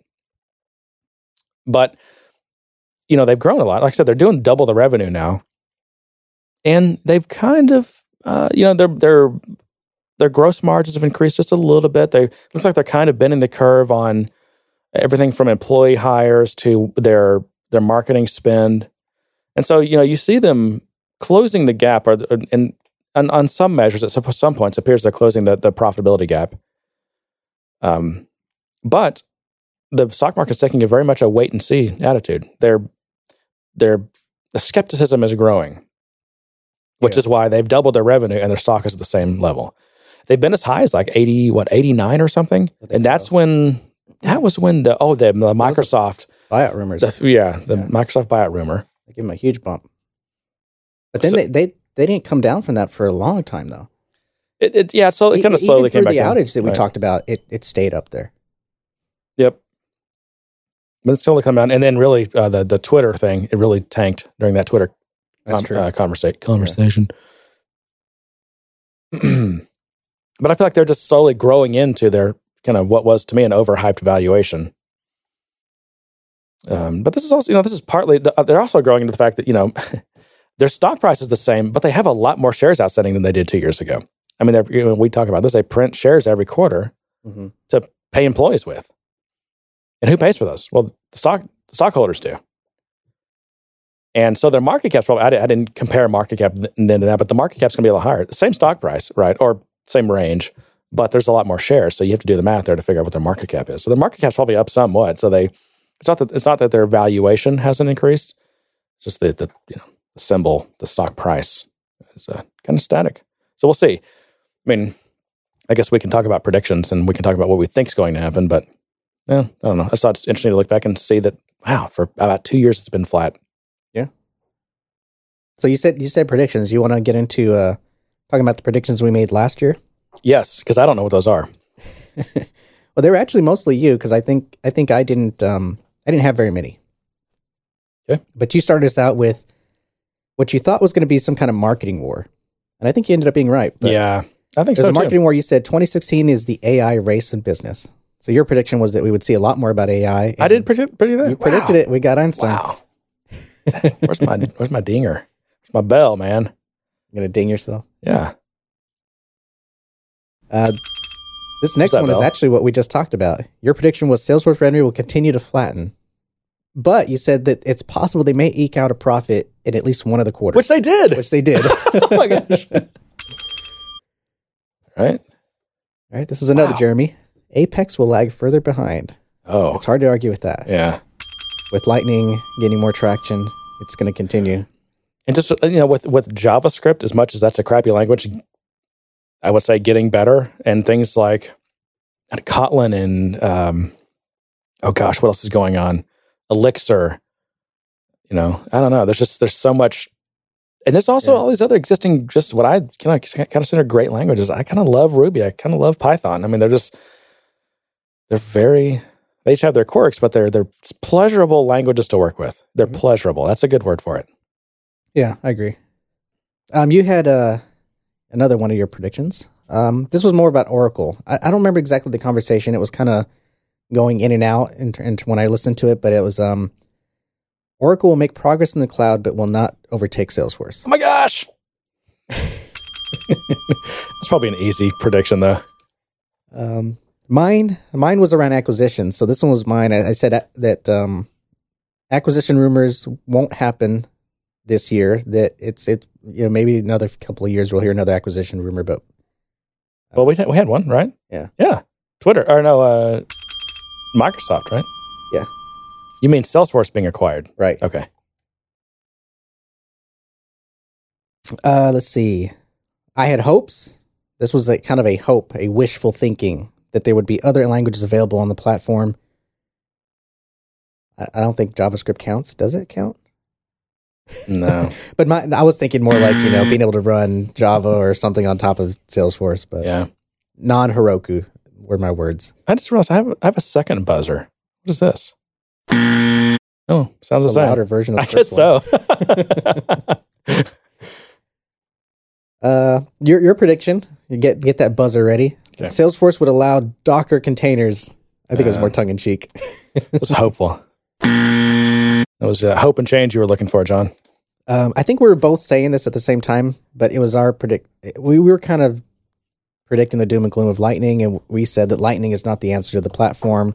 If the platform is to grow, it needs to involve other languages beyond Lightning, beyond JavaScript. I think the jury's still out on that one because it, you it, it's hard to call Lightning, you know, a success at this point. Well, the, the the topic was more around just it being a platform, you know, a platform for development. That Lightning was not the answer to that. Maybe DX will give us the answer to that. I don't think so. No, I think Lightning. I mean, it may not be the answer I want, but the, there is only one answer to what is the platform to develop on going forward, and that is Lightning. So you either like it and use it, or you leave and go do something else. um, continuing that conversation, um, I had said that Lightning is is an advancement to the platform. It's a modernization of the platform, but it's not transformational in that it's it's going to change a lot of what we do and how we do it, which I, I think I agree with still. Yeah, I mean, you know, you still, I don't know, wake up in the morning, you log into your web browser, log into Salesforce, and you click your t- the tabs are now across the top, just like they were like they before. were before. Yeah, and I don't know, you've got more Ajaxy stuff going on, but It's a little bit slower. I know. more time to take sips of coffee, I guess. Yeah. All right, you ready for a ding? Yes. This was uh, my last prediction, and it, it says, "I will not be able to convince Jeremy to go back to Dreamforce in 2017." Although I came close, Yeah. or in 2016. Yeah. yeah, yeah, this year. All right. That was last year. This year. Okay. So you have do you have your own list of predictions? Do you have any predictions? Um, so I have another s- segment to this, which is the goals that we had for ourselves for this year. Oh, okay. We want to talk about that. Yeah, let's do those let's do those after predictions. Okay. because I think goals are a that's a good positive note to end on. Yeah. All right, I'll start with predictions. And I, these are kind of not even in order. I don't know. Then they're not even. Some of them are Salesforce, some aren't. But my first prediction is Apple will start building, slowly building, and I think they'll try to keep this secret. But I'm, I think this will. I think we'll start getting leaks of finding out that Apple's slowly building the capability and and an ecosystem around it uh, needed to build iPhones in the United States. I agree. I think that's plausible. And I'll, I'll say maybe iPhones or Macs, and not, not not just the Mac Pro, other ones. I think more. I think. I think it's more plausible that they'll bring the Macs in because they've kind of already tried to do that with. I'm gonna use my favorite word, kidding. Yeah. they'll they'll have the parts manufactured. They'll ship them in, and they'll actually put them together here. well, in the that's States. true. And I, yeah, I don't. the- I think they'll still make the OLED displays and wherever they're made in Asia, right? But but I think yeah, this assembly. This is where it will come together. I think it will take them years to get there because it's you have to build. It's like you know, it's it's the same way Detroit worked with. You've got yeah, you've got the, the car manufacturers, but there's mm-hmm. so uh, there's this ecosystem of people of the companies that build bumpers, the companies that make glass, and they're all right around there, and you've got to have them all there. And same thing with the iPhones. I mean, there's certain companies that make these certain kinds of screws that are in, have to be incredibly precise and made to like you know these exacting specifications. Yeah. and we don't have those here. No. I mean, we just don't have them. And so you've got to convince them to come here. And Apple will have to help them invest. Apple will be an investor in a lot of these efforts. And uh, unfortunately, Apple will have to work very closely with the government because they they are more than likely going to have to bring in some immigrants Well, because they have the skill set. We've lost that skill set. and you, and you can't talk about this without talking about Trump. I and I, you know, of course, Trump has talked about making deals with companies, but also, you know, this, this whole thing with immigrants and what the right kind of immigration or whatever. I don't want to get into any of the politics of it, but I think I do think that Trump is wanting to cut deals with companies, you know, to make America great again. no, seriously, I think he wants to make deals, and I think of some of that as well. Okay, we will promise to start making iPhones here, but we want this much money for the government to invest in it because you know everyone's got to have a public-private partnership. I hate that term. Yeah. Um, and we're going to need, yeah, we're, this, We're going to need to bring some this, we're going to we're going to need do this, type of skill set, this type of skill set, and we've got it. We want guaranteed visas for these people and whatever. So who knows? But that would be very interesting. I hope something like that starts happening because I, I feel like in this country we've gotten we've we've just lost a, a lot of stuff that we didn't have to lose, Mhm. and it's made us it's made us very one dimensional as an economy. Yeah. well, we it, it's that trade deficit. Yeah, yeah, results in a trade deficit. Yeah. All right, your turn. Oh, I can just keep going. Uh, keep going. I lost Okay. my train of thought. so involved in yours. So I read that tech companies are sitting on about $1 trillion in cash. And so my prediction is that giving back will be even more of a pissing contest than it is now with all these rich tech execs. Eh, No, I think, I think it's just going to be a, I don't know, just, you're going to hear more and more about it. the, the the giving back will kind of continue to or it continue to grow to be kind of a PR stunt. That type oh of yeah, a lot more PR, a lot more, you know, giving back initiatives and they're going to uh, branded things like 111. That's a brand, right? I mean, this is mm-hmm. marketing. This is, I mean, there's going to be a lot more. And I'm not, and I'm not talking about Salesforce. I mean, Salesforce, they, they kind of wrote the book on this, li- like literally I'm. I'm going to counter your prediction Okay. and say that I think we're going to see less of it. I, I think Oh, I think the public opinion on it is waning. I think I think Why, this- now, why do you think that? Do you think because I think in this new cl- political climate that we're going to be in, it's going to be very focused on on business, and I think people are going to be very in tune with the marketing, the the the marketing around these type of things, and I think it's going to hit them the wrong way. they're going to get cynical? Yes. Yeah. Yeah, we heard that before, right? Okay. Um, next prediction is that the Microsoft assault on Salesforce will continue, and and and it will begin its ascent into the CRM market share. It right That I- was that was that was mine. no, how one I lost my train of thought on. it's interesting to talk about how they will do that. I think that well, one, I think they've they've already put they've already got momentum. They've put Yeah. resources of various types into place over the past couple of years that are going to start paying dividends.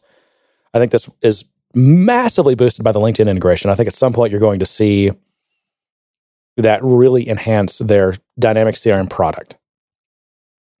Um, and then I also think think about how Dynamics CRM fits into their their full stack, like their whole their whole stack of stuff.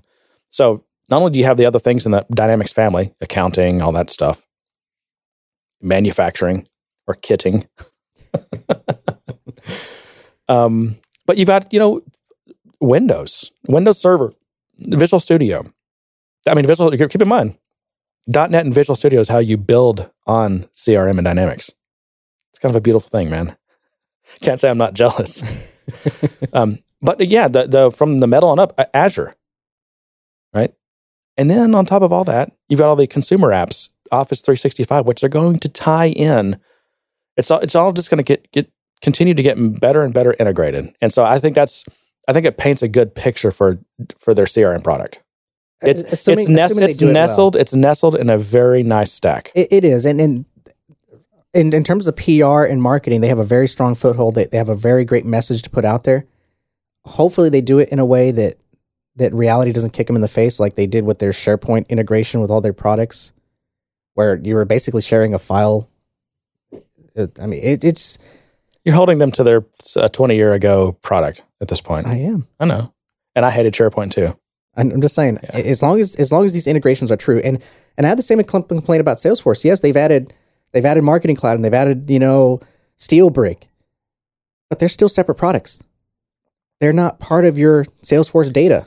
They're separate, and maybe that's a good thing in certain parts. But at the at the same time, you can't get a sandbox for for Marketing Cloud. You can't you can't do the things you you expect to be able to do with Salesforce under the Salesforce umbrella, Yeah.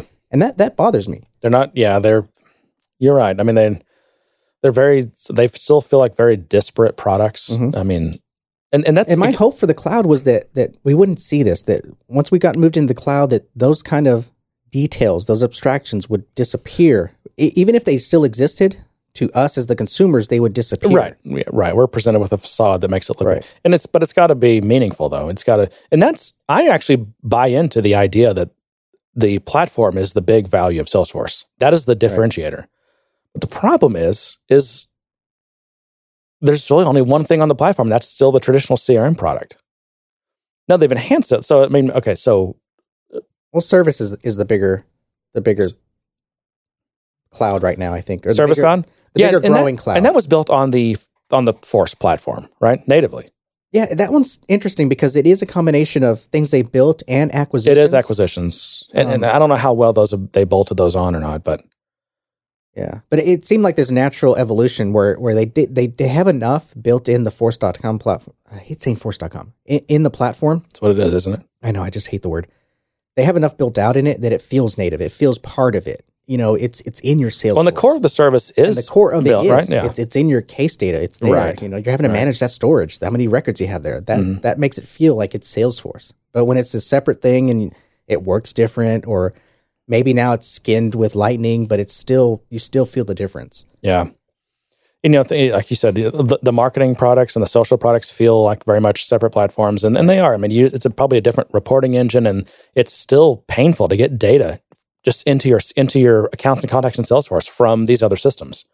And it's an integration which can break and can get out of sync and stuff. It's just like this does not; these are not on the same platform. I shouldn't have to worry about the sync routine between my marketing it's cloud it's and not Salesforce. it's so at that point it's like okay this is not a platform play unless we can get these big other clouds on the same platform it's really not a platform play i mean kind of erodes that whole argument Yeah, and even if it's even if it's an illusion, even if it's smoke and mirrors, as long as I don't have to see the abstraction, as long as it doesn't impact me, you know, I can I can create a report across my accounts and my marketing data, and it works. Cool. Yeah. I'm fine with that. Yep.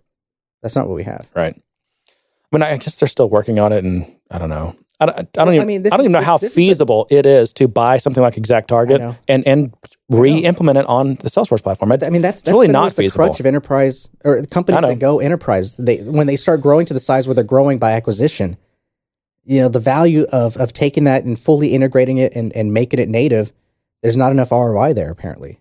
and and also there's not enough feasibility there. Like it's Yeah. it's hugely risky. Whether I mean, okay, we know it's going to cost like five hundred million dollars to reimplement this thing on the platform. Okay, so we would be would and we're we're ten, tentatively willing to to do that. But what are the chances of being successful? That's that's the other question. Yeah. I mean, if we think it'll be successful, okay, let's do it. But if we're not sure if it's going to be successful, then maybe we don't invest five hundred million dollars in that and have a public failure on our hands. I mean, they've already they've already they're already got enough stuff they've bitten off, and they're trying to chew. I mean, start with Lightning for one. That well, that's one. I, I'm not going to say any more about it because that's on my list further down.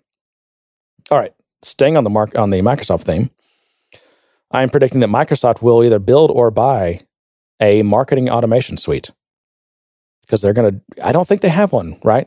Not on the not on par with IBM, Adobe, Salesforce, Oracle, right? Well, there's no one left to buy, is there? Well- Oracle just bought Eloqua, right? And I don't. Again, this, this is com- clearly out of my range of expertise. But is not Marketo still independent? oh yeah, I think they are. But I said build or buy. And they were they were on the Salesforce radar for acquisition. Were they? I think so. I think they were on that that leaked email that we saw. That was that was a pretty significant event for last year that we didn't cover. Oh, they. Yeah, The- their the their, their? PowerPoint got leaked. Yeah. Their their deck Yeah. got a leak on the deck. um. You know, I, I predict that the the Salesforce Microsoft relationship will continue to to uh what's the word? Drift? Deteriorate. Drift and deteriorate. Yeah. They may be they they may be I mean, good friends Pretty much. on the golf course, but I think in, in terms of business, they're, they're going to really start to compete really hard. yeah. I don't know. Which was that that was kind of what I wanted to say, but you basically covered that with with what you were what you predicted. The, the weird thing is, is Microsoft doesn't need Salesforce at all, but Salesforce needs Microsoft, right? They don't they need a good like, Office integration? Well, Well, I mean, Quip was kind of an answer it, to it, that. it kind well, I think and I think that was a, a that was a rebound uh, date, was it not? that was a rebound acquisition. It absolutely was. It, it gave them the ability to say they have live docs. It- the problem is though that ninety eight percent of the customers will keep using Microsoft Office. Yeah, I mean, You're you're not going to pry Microsoft Office from people's hands. And now, of course, I'm excluding I'm excluding itty bitty SMBs and startups. Okay, that have no legacy. They have you know no existing licensing deals with, with and Microsoft. that's an important distinction because I would say that that Google Docs or Google in general has a stronger foothold in the in the younger yes, markets Yep. than say Microsoft. Right. Microsoft is still trading on its legacy currently. I mean, just I'm not sure if that's fair either because I feel like they really innovated with, especially getting into cloud with Mac with with Office. no, I'm not saying that they're not advancing and they're not moving forward, but I mean, there's still a lot of people who are really comfortable with spread with Excel. They're really comfortable with Word. And in yeah, they've tried Google Docs and they've tried this, but they'll still go back to Word for anything important. Right. They'll still go Overall, back to spreadsheets for anything important. right. I I think overall, D- Google Docs has put a very it's a very very small dent they put Yeah. in it. Right. And and as much as I like Google Docs for the productivity, the not the productivity, the uh, Collaboration. collaboration. Thank you. It's still just not like that great. I mean, if you're doing any document that's not pretty simple, uh, yeah, I'm going to Word or even LibreOffice. Can I ask you a question? Yeah. Do you ever get like you're you're sharing a document, but you're kind of you don't want anybody to know you're in it, so you just download it? Yeah. Oh, yeah. Yeah. Especially if I don't want them to see my changes that I'm making until I'm ready to share those. That, that's kind of one downside to the always on collaboration. Like, Right. As soon as you pop in, someone knows you're in it. I'm like, I, I'm just, I just want to read this. I right. anyone know what especially if it's like, say, let's say it's not, and you're like, yeah, I'll go ahead and read that document. You open it up, and someone else and immediately start chatting with you on in there, and like, I, I know, want plausible deniability. right? Yeah, No, I did not see that. What? Tell me about it. exactly. I mean, it even shows them where your cursor is. I know. Surprised it doesn't tell you where your eyeballs are focused. that's coming. it probably is. Prediction. I know. Keep that gaffer tape over your over your uh, Hmm. webcam. I had to put that back on. All right, so I've got a, I've got a, and again, some of these are mutually exclusive, so I'm, I'm really hedging my bets here. I'm, I'm playing both sides of it. All right. So that's what this next one is. And it- because I think it's gotten more feasible, and that which is uh, Oracle buy Salesforce. And the reason I say that is because there, it kind of talks, it goes goes back to our stock conversation, the stock price.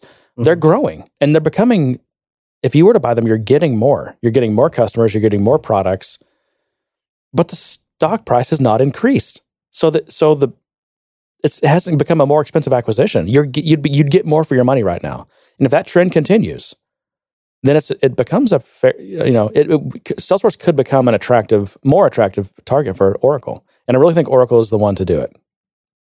So I want I want to add to that and say that if it does happen, it's not going to be Benioff's choice. As, yeah, the board, the, the shareholders may tell him that this Well, is what you're going to do. I I think I think Twitter might have emboldened the board a bit in in in seeing that they they can influence his decision. They can really kind of, I don't think that was the hand. ever. I don't think that was ever in question, right? but it's never been proven. It's never been. It's never been. Mark can be fired by the board. Yes, I know that. Okay, I'm but, I mean, saying. they've I pretty just- much given him leeway I- to do whatever he I wants. just want to make that clear because wants. some people may not realize that. this is the first situation where they've actually kind of pulled rank and said no. And, First that and we've does talked that about. embolden them? Does that embolden them to to say like uh, because if Benioff wants to make the case that no, we, we shouldn't sell, we can make this Yeah. work, we can we can get to 10, 20 billion. Come on, let's let's let's let's, let's hold the line here.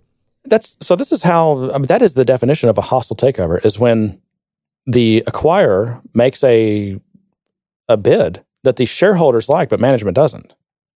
But the shareholders are are ultimately in control. That rumor stayed stayed around for so long, and they were they were still in the bidding for for, for sorry, so long. I'm sorry. The stakeholders are in control. Oh, sorry. Yeah, But yeah. which makes me think there was a bit of a power struggle that, that Benioff was was pushing back to see how far he could, he could go, and, and the Yeah. board was kind of pushing back to see how far they could go as well. he was. He was they, they need Benioff. I mean, he's he's the very charismatic front to Salesforce. He's he's one of the best salesmen I've ever seen. exactly. So I mean, there, there's definitely a power struggle dynamic. I think there. Yeah, I guess so. Does I mean, Twitter I think does the, the very- Twitter backlash embolden them a bit? I don't think so because I think they always knew their power in their place. They just you don't hear from them much. Maybe. They're the money guys. And again, there's like a hand, there's like a dozen of them. They could go to any restaurant and just push a couple tables together and they can have dinner together. Um, I also think it fits the mold of Larry continuing to have Oracle buy companies that Larry personally invested in. It fits that mold perfectly. And it reunites two two good old friends. I, feel like we're watching a soap opera here between Larry and, and Benioff. That's what makes it fun, John. I, I just I just feel like like they're they're smiling their buddies, but at the same time, like Ellison really wants to just take it over and just say, "Haha, I'm still a big dog." And Benioff's still trying to trying to you know say, "Nope, I've, I've grown past you." I, I just I just that's what I see in my head. It, it may not be true, but that's what I see. And he'll no longer have to say, You can't do this with Salesforce. It's not like either of them need have the money he'll anymore. have to They're say you- you can't- super rich. yeah. So this is just a, No, a I know. pissing contest, Oh, it right? absolutely is. Absolutely. don't have to worry At, about, at, at some don't have to worry about putting a roof over their No. family's head or feeding them or putting them in college. That's No. all. oh yeah, That's all taken care of. right. This is now a pissing match. Yep. All right. Next, Salesforce will eke out a GAAP profit that's not due to one-time tax treatments. So a legitimate, a, an earned GAAP profit, and then I think they will become consistently profitable. Not very profitable. I don't think so. I think there's still very much a acquisition growth, and that's going to impact their ability to be profitable. Growth by acquisition.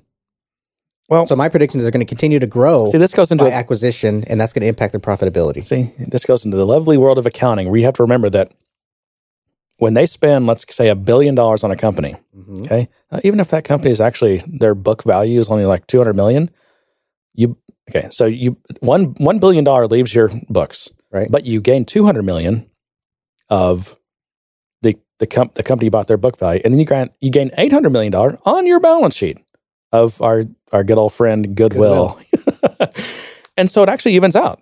So you don't necessarily it doesn't necessarily cost you anything in terms of your balance sheet. Now it costs you a lot of cash. That's where it hurts. Yeah. Hurts your cash flow. And then that, so I think for the smaller acquisitions, those are fine. I, I think they're going to have to at least make one major acquisition a year to continue to grow. I mean, major. And those major acquisitions are not going to trade on stock. They're going to be cash, which means that that goodwill is going to continue to grow. And at some point, they're going to have to they're going to have to deal with that.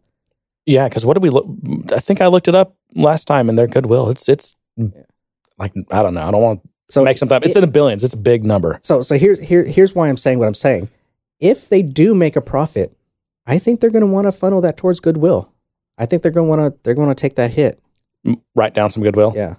That, that's actually a very astute answer of you, John. yeah, you, you listened in your business classes, didn't you? This is, this the class taught by Professor Jeremy. yeah. All right. Uh, next prediction Salesforce will continue to struggle with Lightning. I just think they've made kind of mass, massive ca- uh, miscalculations across the board from the beginning. I think they their prediction of how long it would take, how much work it would be, s- based on the just the public statements they made uh, from the beginning, I, I think shows that they miscalculated this. And I think I think to some degree they they've admitted to that, Mhm. which is fine. In fact, actually, that's that gives me That's the warm that gives me the warm fuzzies about Yeah. Salesforce that they actually they. You know, they can only make decisions based on what they know at the, at the time, and that's always imperfect information, and that you have to course correct and do your thing. Do you know? Do your agile thing or whatever you're doing. See, I think the opposite. I think I think they've I think they're at a point where people are starting to use Lightning more. I'm getting much more requests on it. A, a lot of customers are leaving it on when they get their brand new org.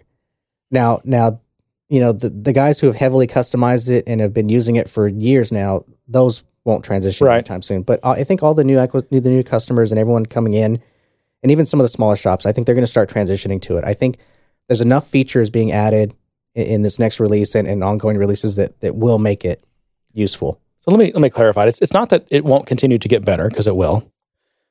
Um, and and with every release, more customers can convert to Lightning.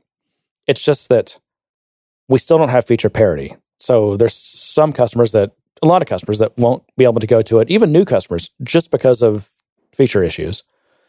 And then there's and I don't I don't know that Salesforce underestimated this. Think maybe they knew it and just it's obviously not something you want to lead with, but just the effort and time for existing customers to convert. I mean, just you can have feature parity right now, and a lot of customers it's never going to happen. They're never going to convert. True, but I mean they have new tools coming out or have them out. I think it's coming out in this next release. I don't remember. It's the Lightning Readiness tool that will kind of take a look at what you're using and what you have enabled feature wise in Classic and tell you, you know, this is what you this is what's available, this is what's not. Yeah. So I think that's a great path.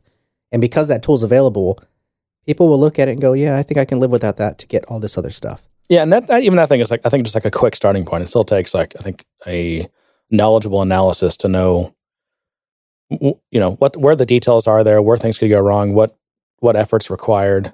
Um, and a lot of times the answer is yes, yeah, yeah. This is time. I mean, there's going to be some work, but it's time to go ahead and start that. But I just think you know I think there are some strategic errors that are pretty well baked into Lightning, such as going down the stack, building their own proprietary JavaScript framework.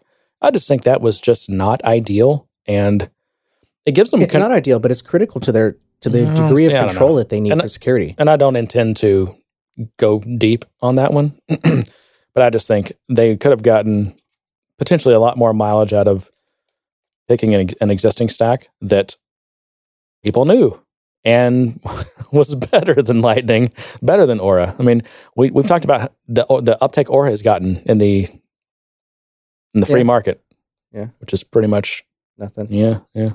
It's ISVs. I don't know. I mean, and this is all to say that I don't have very much experience with Lightning, and but from what I've seen of it, and did you ever go to, to Aura and check out the GitHub project and start to try to fire something up? No.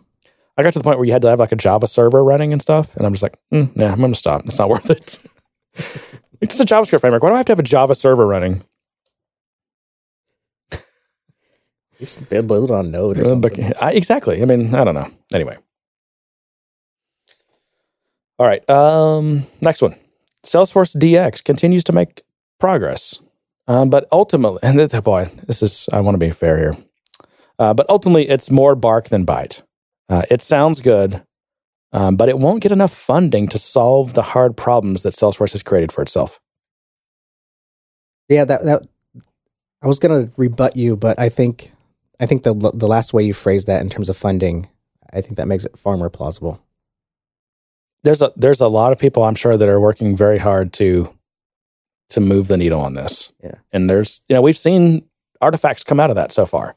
Yeah. Um, we need more, and it needs you know, but it's just man, it's it's a it's a really big problem. And I, again, I'm assuming that Salesforce wants to be on par with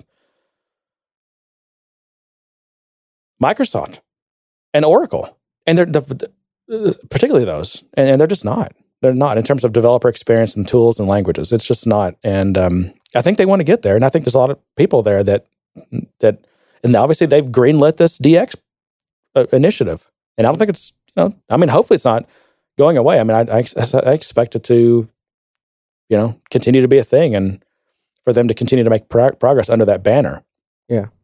But But I, th- I think, I think the because it, you look at what they're kind of focused on right now. What, at least what I feel they're focused on right now, which is the the deployment technology, the, the you know the continuous, the continuous integration, the the deployment. You know, I feel that that's that's there to serve some of the larger enterprise companies who are doing mass amounts of customization and need this kind of tooling. And so that's going to help them keep existing customers. I don't necessarily think it's going to help them acquire new bigger customers. I think it's going to help them keep their existing customers. And so, mhm. and That's when we weird talk, because when we I- talk about funding and, and and how valuable this is, what the ROI is this to Salesforce? How does this help them sell more licenses?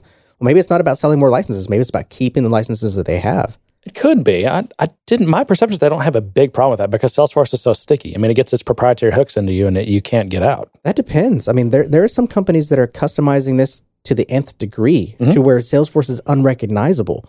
It's basically a right. database. And so, where are they going to go? They can't go anywhere. That, True. cli- that customer can't leave. I don't know. I mean, if you're smart, if you're big enough and smart enough, you you got enough hands in the pots. You have Dynamics somewhere. You have Salesforce somewhere. A big enterprise isn't using just one system, so they they could have the clout to say, well, you know, maybe we'll just transition over to, to Dynamics. It, it it's happened. In fact, that's how Salesforce No. got in the door. That's how they got in the door. That's actually a good point because I, I actually think that Salesforce is still largely a departmental tool. in, in some of these larger organizations. But as as more departments use them, as more departments say, "Hey, this is a great tool. This has done this for us, and you can customize it and, and all this kind of stuff," it's moved it up the stack in terms of you know the hierarchy of tools for the enterprise. Yeah. And, and so you know that that means that more people are getting involved in it. More more people are developing on it, and they're having certain needs. And if it's not going to fit those needs, they'll transition to something Yep. else. Like Yep. you said, Dynamics has got C sharp. Yeah. They've got that tooling. Yep. It might have its own drawbacks, but at the same time, what's your pain point of today? Yeah. Okay. Uh, next one is that AWS continues to move up the stack. So they had a what was it? Was it reInvent? We didn't really talk about th- this reInvent. It was a couple weeks ago. Yeah. But one of the big kind of con- uh, controversial uh, items was that they announced like a some kind of managed service that I think is supposedly similar to Rackspace's managed service. The Rackspace has a, I mean, they'll basically, you know, do everything. They'll handhold and do everything for you. I mean, they'll manage not just the hardware and the network and the power and all that, but they'll manage the the everything running on it, the the OS, the security, the patches. Right? They'll they're in your systems managing it for- you, and they have the what do they call it? The fan, fantastic, not not fantastic support. Was it fanatical? Fanatical support? Yeah. yeah. And you know, AWS is announcing something that looks a lot like that. So that's not. The, I mean, that's not the same thing as adding new applications and or like levels in the stack, but it's it, Yeah, they're not, they're not hosting a CRM on it. They're right. They're they they. I agree. I think they're moving up the stack. I mean, they're they're slowly moving. It's it's like a puddle. It's slowly spreading. I wouldn't be surprised if they added some kind of low code PaaS that's not incredibly dissimilar to force.com. I thought we heard something like that. Maybe we did. I have a Okay. Very bad memory, so it's very possible. Well, they're getting Squid. That's true. Squid is on AWS, Yeah. and that's a PaaS. yeah. So Um, low code PaaS. yeah. Uh, okay. Speaking of low code, I don't know if these are really low code or not, but things like IBM Bluemix and this GoDev, which is what was HyperDev, which we talked about a couple times. Mhm. Uh, I think they'll get more traction and compete with Salesforce's App Cloud due to the fact that they are built on open standards and have choice of language and all that stuff. And uh, I think everyone should check out that GoDev. Or is that what it's called? Yeah, GoDev. Really cool. I still want to look at Bluemix. Have you seen Bluemix? I know, I know we talked about it a couple of times, and I've just kind of read about it, but it it looks really cool. It's a kind of a platform as a service, and it- all kinds of different languages, and makes it easy to build stuff. Hmm. I mean, again, keeps you in the realm of building solutions, not you know setting up you know, administrating servers and uh, virtual machines and stuff like that. It's Yeah. definitely a, I I think it's a platform as a service. All right, I can keep going. Please do. Google Cloud will solidify as the third third place guy, right behind AWS and Azure. In what aspect? Their cloud, Google Cloud. Eh, I don't, I don't. I don't see that. Well, so they started out, you know, they had the the Google App Engine, right, and that's a thing. But Yeah. and you know, people were wondering were they because it seemed like a kind of a tepid. it Seemed like a hobby. Uh, it did, yes, Yeah. thank you. And it was like they, no one was for like a couple of years now. It's like hasn't been really clear whether Google was going to be serious about actually serving enterprises or whether this is just some like pet project thing. Yeah. But I, I mean, I just think that based on some of the things that have come out and the fact that you know they're Google has pretty much the leading uh, container orchestration product. They call it Kubernetes, and it Mhm. you know, and it was funny because Docker has their own. Um, uh, I can't think of the name of it. Um, you so you have Docker, and then there's Meso Mesosphere, but but Kubernetes is like I think the, so far kind of the runaway leader in that space, and that's that's a serious thing. And so I think it may be containers that that kind of catapults them to that. That and also as an incentive for them to to take advantage of this business opportunity. So that I don't know. That's I think they're going to be the number three, and I think it will be very clear by the end of the year. Fair enough. Um, I think tech tech execs will continue to groan and mumble for a little bit longer, but in fairly short time, they're going to figure out how to work with the new uh, Trump administration to advance their interests, and you're going to see deals getting done. That's a given. You think so? Yeah. Oh, I don't know. I'd, I I was, you know, for a while I was wondering whether they would just, you know, not even play ball, just kind of do their own thing, and No, it's not even you can't, can you? no, you Yeah. can't. I mean, the, the, they got to follow the money. The money is going to motivate them, regardless of politics, regardless of you know anything else. You run a business. You run a business for profit. You're publicly traded. Maybe the, Your your influences are going to be your profitability, and you're going to need to work with whatever in- administration is in there, True. regardless of who it is. I think I think maybe what I was thinking was I'm not sure they'd be willing to work with the strings that would be attached to what they need.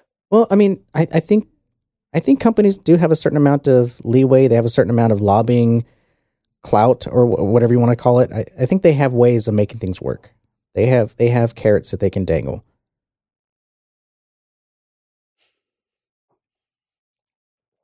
Would that attract you? Would it attract me? Yeah. No, because I'm I'm I'm a low I'm I'm this guy over here that just wants to feed his family. I'm Okay. not I'm not into this money and power stuff. right. But these guys are, and and they, they that's what makes them billionaires. I think. All right. I have a final a final prediction. I'm sure not, I'm not. I don't think this is a, anything. There's, I don't think there's anything final about this or this is not- Definitive. yeah. Yeah. But uh, I think in 2017, people still won't know what to do with IoT. I agree. I, I think okay. I, I I'll add to that and say that I think they will try to change the meaning of IoT to fit whatever's Oh, going on at that point in time. Just like AI or business intelligence or analytics or any of those other things. Big data. Well, now we can't call it AI. We got to call it neural networks. Now they had to change. They had to add a new term. And in fact, they're probably muddying neural no- networks. No, neural network is, is, is an actual. I know, thing. but they're muddying it. I think Well, sure. to include this this this AI stuff because it's become a marketing buzzword. Okay, here's a prediction. In 2018, AI will be a, a do not use word. It'll be a buzzword. Maybe there might be some backlash against AI because people use AI to mean things like machine learning, and AI and machine learning are not the same thing, right? Yeah, no, they're not. So Well, uh, these days, I don't know what it is, but I think in general, people might start. Dem- when I say people, probably like the more technical people and and hopefully the media, the press, will re- require a little bit more rigor around the usage of these terms. no, You don't think so? no. I- I- Really? If if if that if that university or whatever it was that, that we looked at those lists has has been doing this for like Oh, forty years, You mean that we will look at? that we will look at. well, we looked at it last year, so I- if there if there's ongoing lists of words to not use and there's ongoing buzzword lists for that to not use in the following year, your news re- your New Year's resolution is not to use these words. That tells me something. Yeah. This is a cycle. You know, buzzwords are buzzwords. Yep. All right. Well, the only thing I have left is uh, our goals. Our goals. Yeah. Well, we failed at our goals, We did. I'll tell you that. What were our goals? Uh, get more sleep. Okay. That's I funny failed that because that's the first thing on my list for next year. My first, my, the first thing on my list for the next year is improved sleep and physical health, which I really didn't do either of. All right. Our number two that we said was be sick less. And that did not happen. We were we were sick this year. Sleep plays right into that. Yeah. Um I had some some goals that uh I that I failed at. I had a lot going on, but I said I was going to try to publish some blog posts that I hadn't gotten around to publishing, which I never did. Yep. And that I would try to get on a schedule of posting regularly, which I never did. Hmm. Um, I also said I was I was going to release my application that we have not talked Yeah, about in a while, man. and I'm still it's still on the bits are still on my computer. I bet they are. They they are still there, but I have not gotten anywhere near Yeah. release. Wow. And um, that's interesting because I, all right. So other than improved sleep and physical health, my my this is just what I could come up with before we started recording. Uh, Just to do something different slash interesting with my business. What, like put on a red light. Yep. Um, but my final thing was going to be do be more serious about just side projects. Oh, that- that was my kind of my goal with the app, but I, it's still I still there. I want to do it. I still want to focus on it. I still want to find time to do it. You know, r- really, what I really want to do is find a better balance. Um, how do I say this? Because I don't want to sound weird when I say this, but it's it. This year I worked a lot and I worked really hard, but it wasn't because I needed the money. And I don't want that to sound weird, but it wasn't. I wasn't doing it because I was like, I'm behind on all my bills. I gotta, I gotta work 50 hours a day to, to pay for it all. Right. It was just, I made a lot of commitments and I was having a hard time saying no to anything. You know, I felt like it was feast or famine and I had to gobble up everything that was coming When- at me. But th- that's that's not something unique about 2016 for you. No, but I, I'd like to get to a point where I'm thinking a little bit more, Yeah. that I'm thinking a little more, thinking strategically a little bit more. That you know, I'm, I'm um, I can say no to something and feel confident that there'll be another thing that'll come around. I don't have to say yes to this right now. You know, to try to find that work balance because I think last year, my my year started out kind of slow, and that scared me Mm. Because. You know, I wasn't hurting, but it, it was slow. Yeah. you know the, the graphs weren't matching up. Yep. It was like way down here, and last year it was way up here, and I'm like, Mhm. oh crap, I'm gonna I'm gonna bite it this year. Yeah. And so then I got to this cadence where I was saying yes to everything, everything, everything, Mm. everything. And I think I think I need to find a better balance. Maybe find, you know, just just let things happen. You know, try to fit it into a normal day. Right. Well, and that, I mean, obviously that plays into the side projects and just having time for them. But I mean, I feel like if when you're a slave to the nine to five, you you really you're not learning very much. You're just churning out work. Oh yeah, And side projects is, is where you can say, "Hey, there's this thing I want to learn. So I'm going to go build a little thing in that, or there's this other thing, and I want to, you know." Yeah. That's where you learn. I mean, you use those to learn. And if you're just building Visualforce pages every day or Lightning components every day, I mean, okay, yeah, you learn how to do that once, but then for the next 12 years, you've been building Visualforce pages. Yeah. And that goes back to what we talked about earlier, which is like, you know, someone who's got 10 years experience as a Salesforce developer. Well, I mean, have you just building been building Visualforce for 10 years? Because if so, you don't have 10 years. ex- You're, you're not a, you have one year of experience. You just re- redid that same year 10 times in a row. Yeah. Ran the same same mile. Right. You didn't run two miles. You ran the same mile. right. well, yes. I, I would like. uh, Okay, so maybe this this is a call to action. If anyone has any tips, I'm a horrible at running and jogging. I'm I'm mostly a cycler, so I'll I'll ride my bike. I I'm get- before I stopped because of weather. I was up to a good 20 miles, um, so I felt pretty good about that and my conditioning for that. But running and jogging, I am horrible at. So I would like to try to gain some experience in running and jogging this year Yeah. as a health benefit. Yep. Oh, I need to get back into it. I, I have so many excuses, but that, I don't know. I, plantar fasciitis always comes back when I start jogging again. But I always, I always start trying again, and I'll last for a few weeks, and then it just the pain. It's the pain, It's a it's a painful thing to start. I guess. I mean, if you've got, you know, if you've got good joints and all that stuff, knees I've and got a back, knee, so well, that could be a problem. But I mean, I don't know if you can cycle for tw- twenty miles, then that knee's doing okay. my knee's gotten stronger and better. Uh, You know, I've worked on it, and so I feel like I'm ready to kind of add that that routine, that other routine, that that more jarring routine. Yep. Um, but it's it's it's extremely beneficial.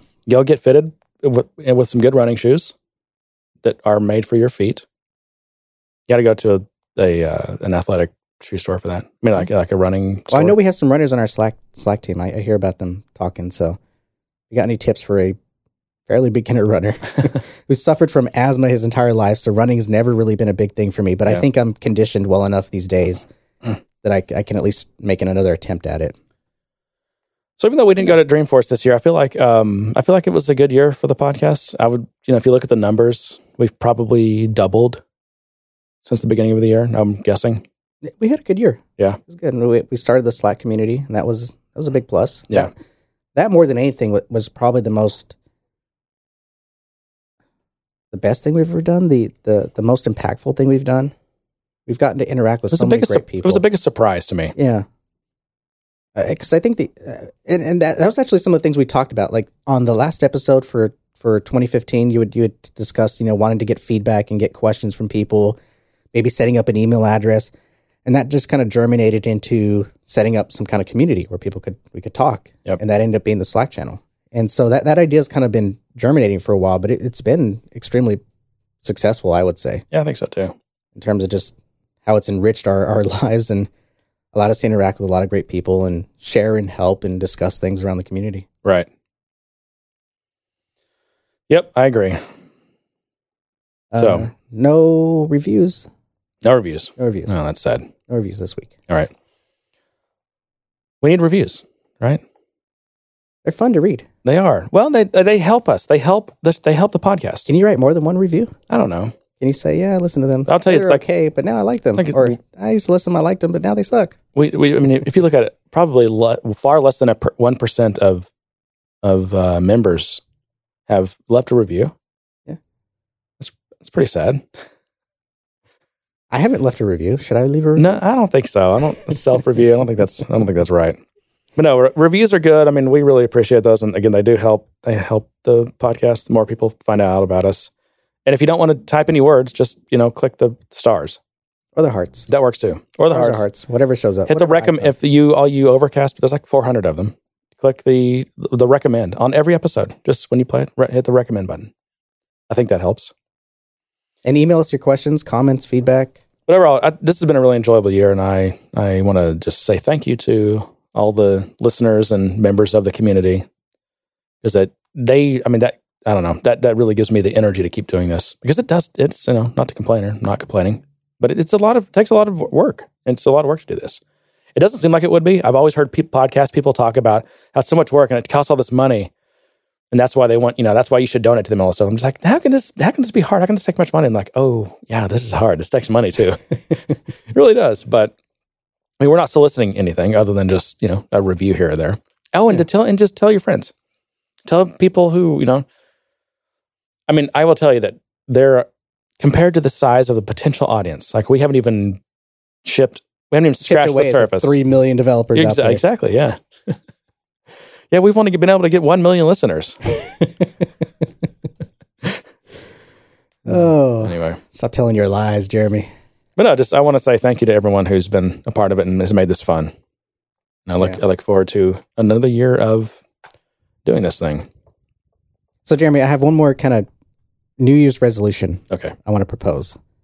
You're proposing that I resolve to do something? I'm proposing that we resolve to do something. If I can't get you on a man trip or what, what do they call that? Uh, you know, I don't know, a man spreading trip. I don't know. oh, oh, that's something different.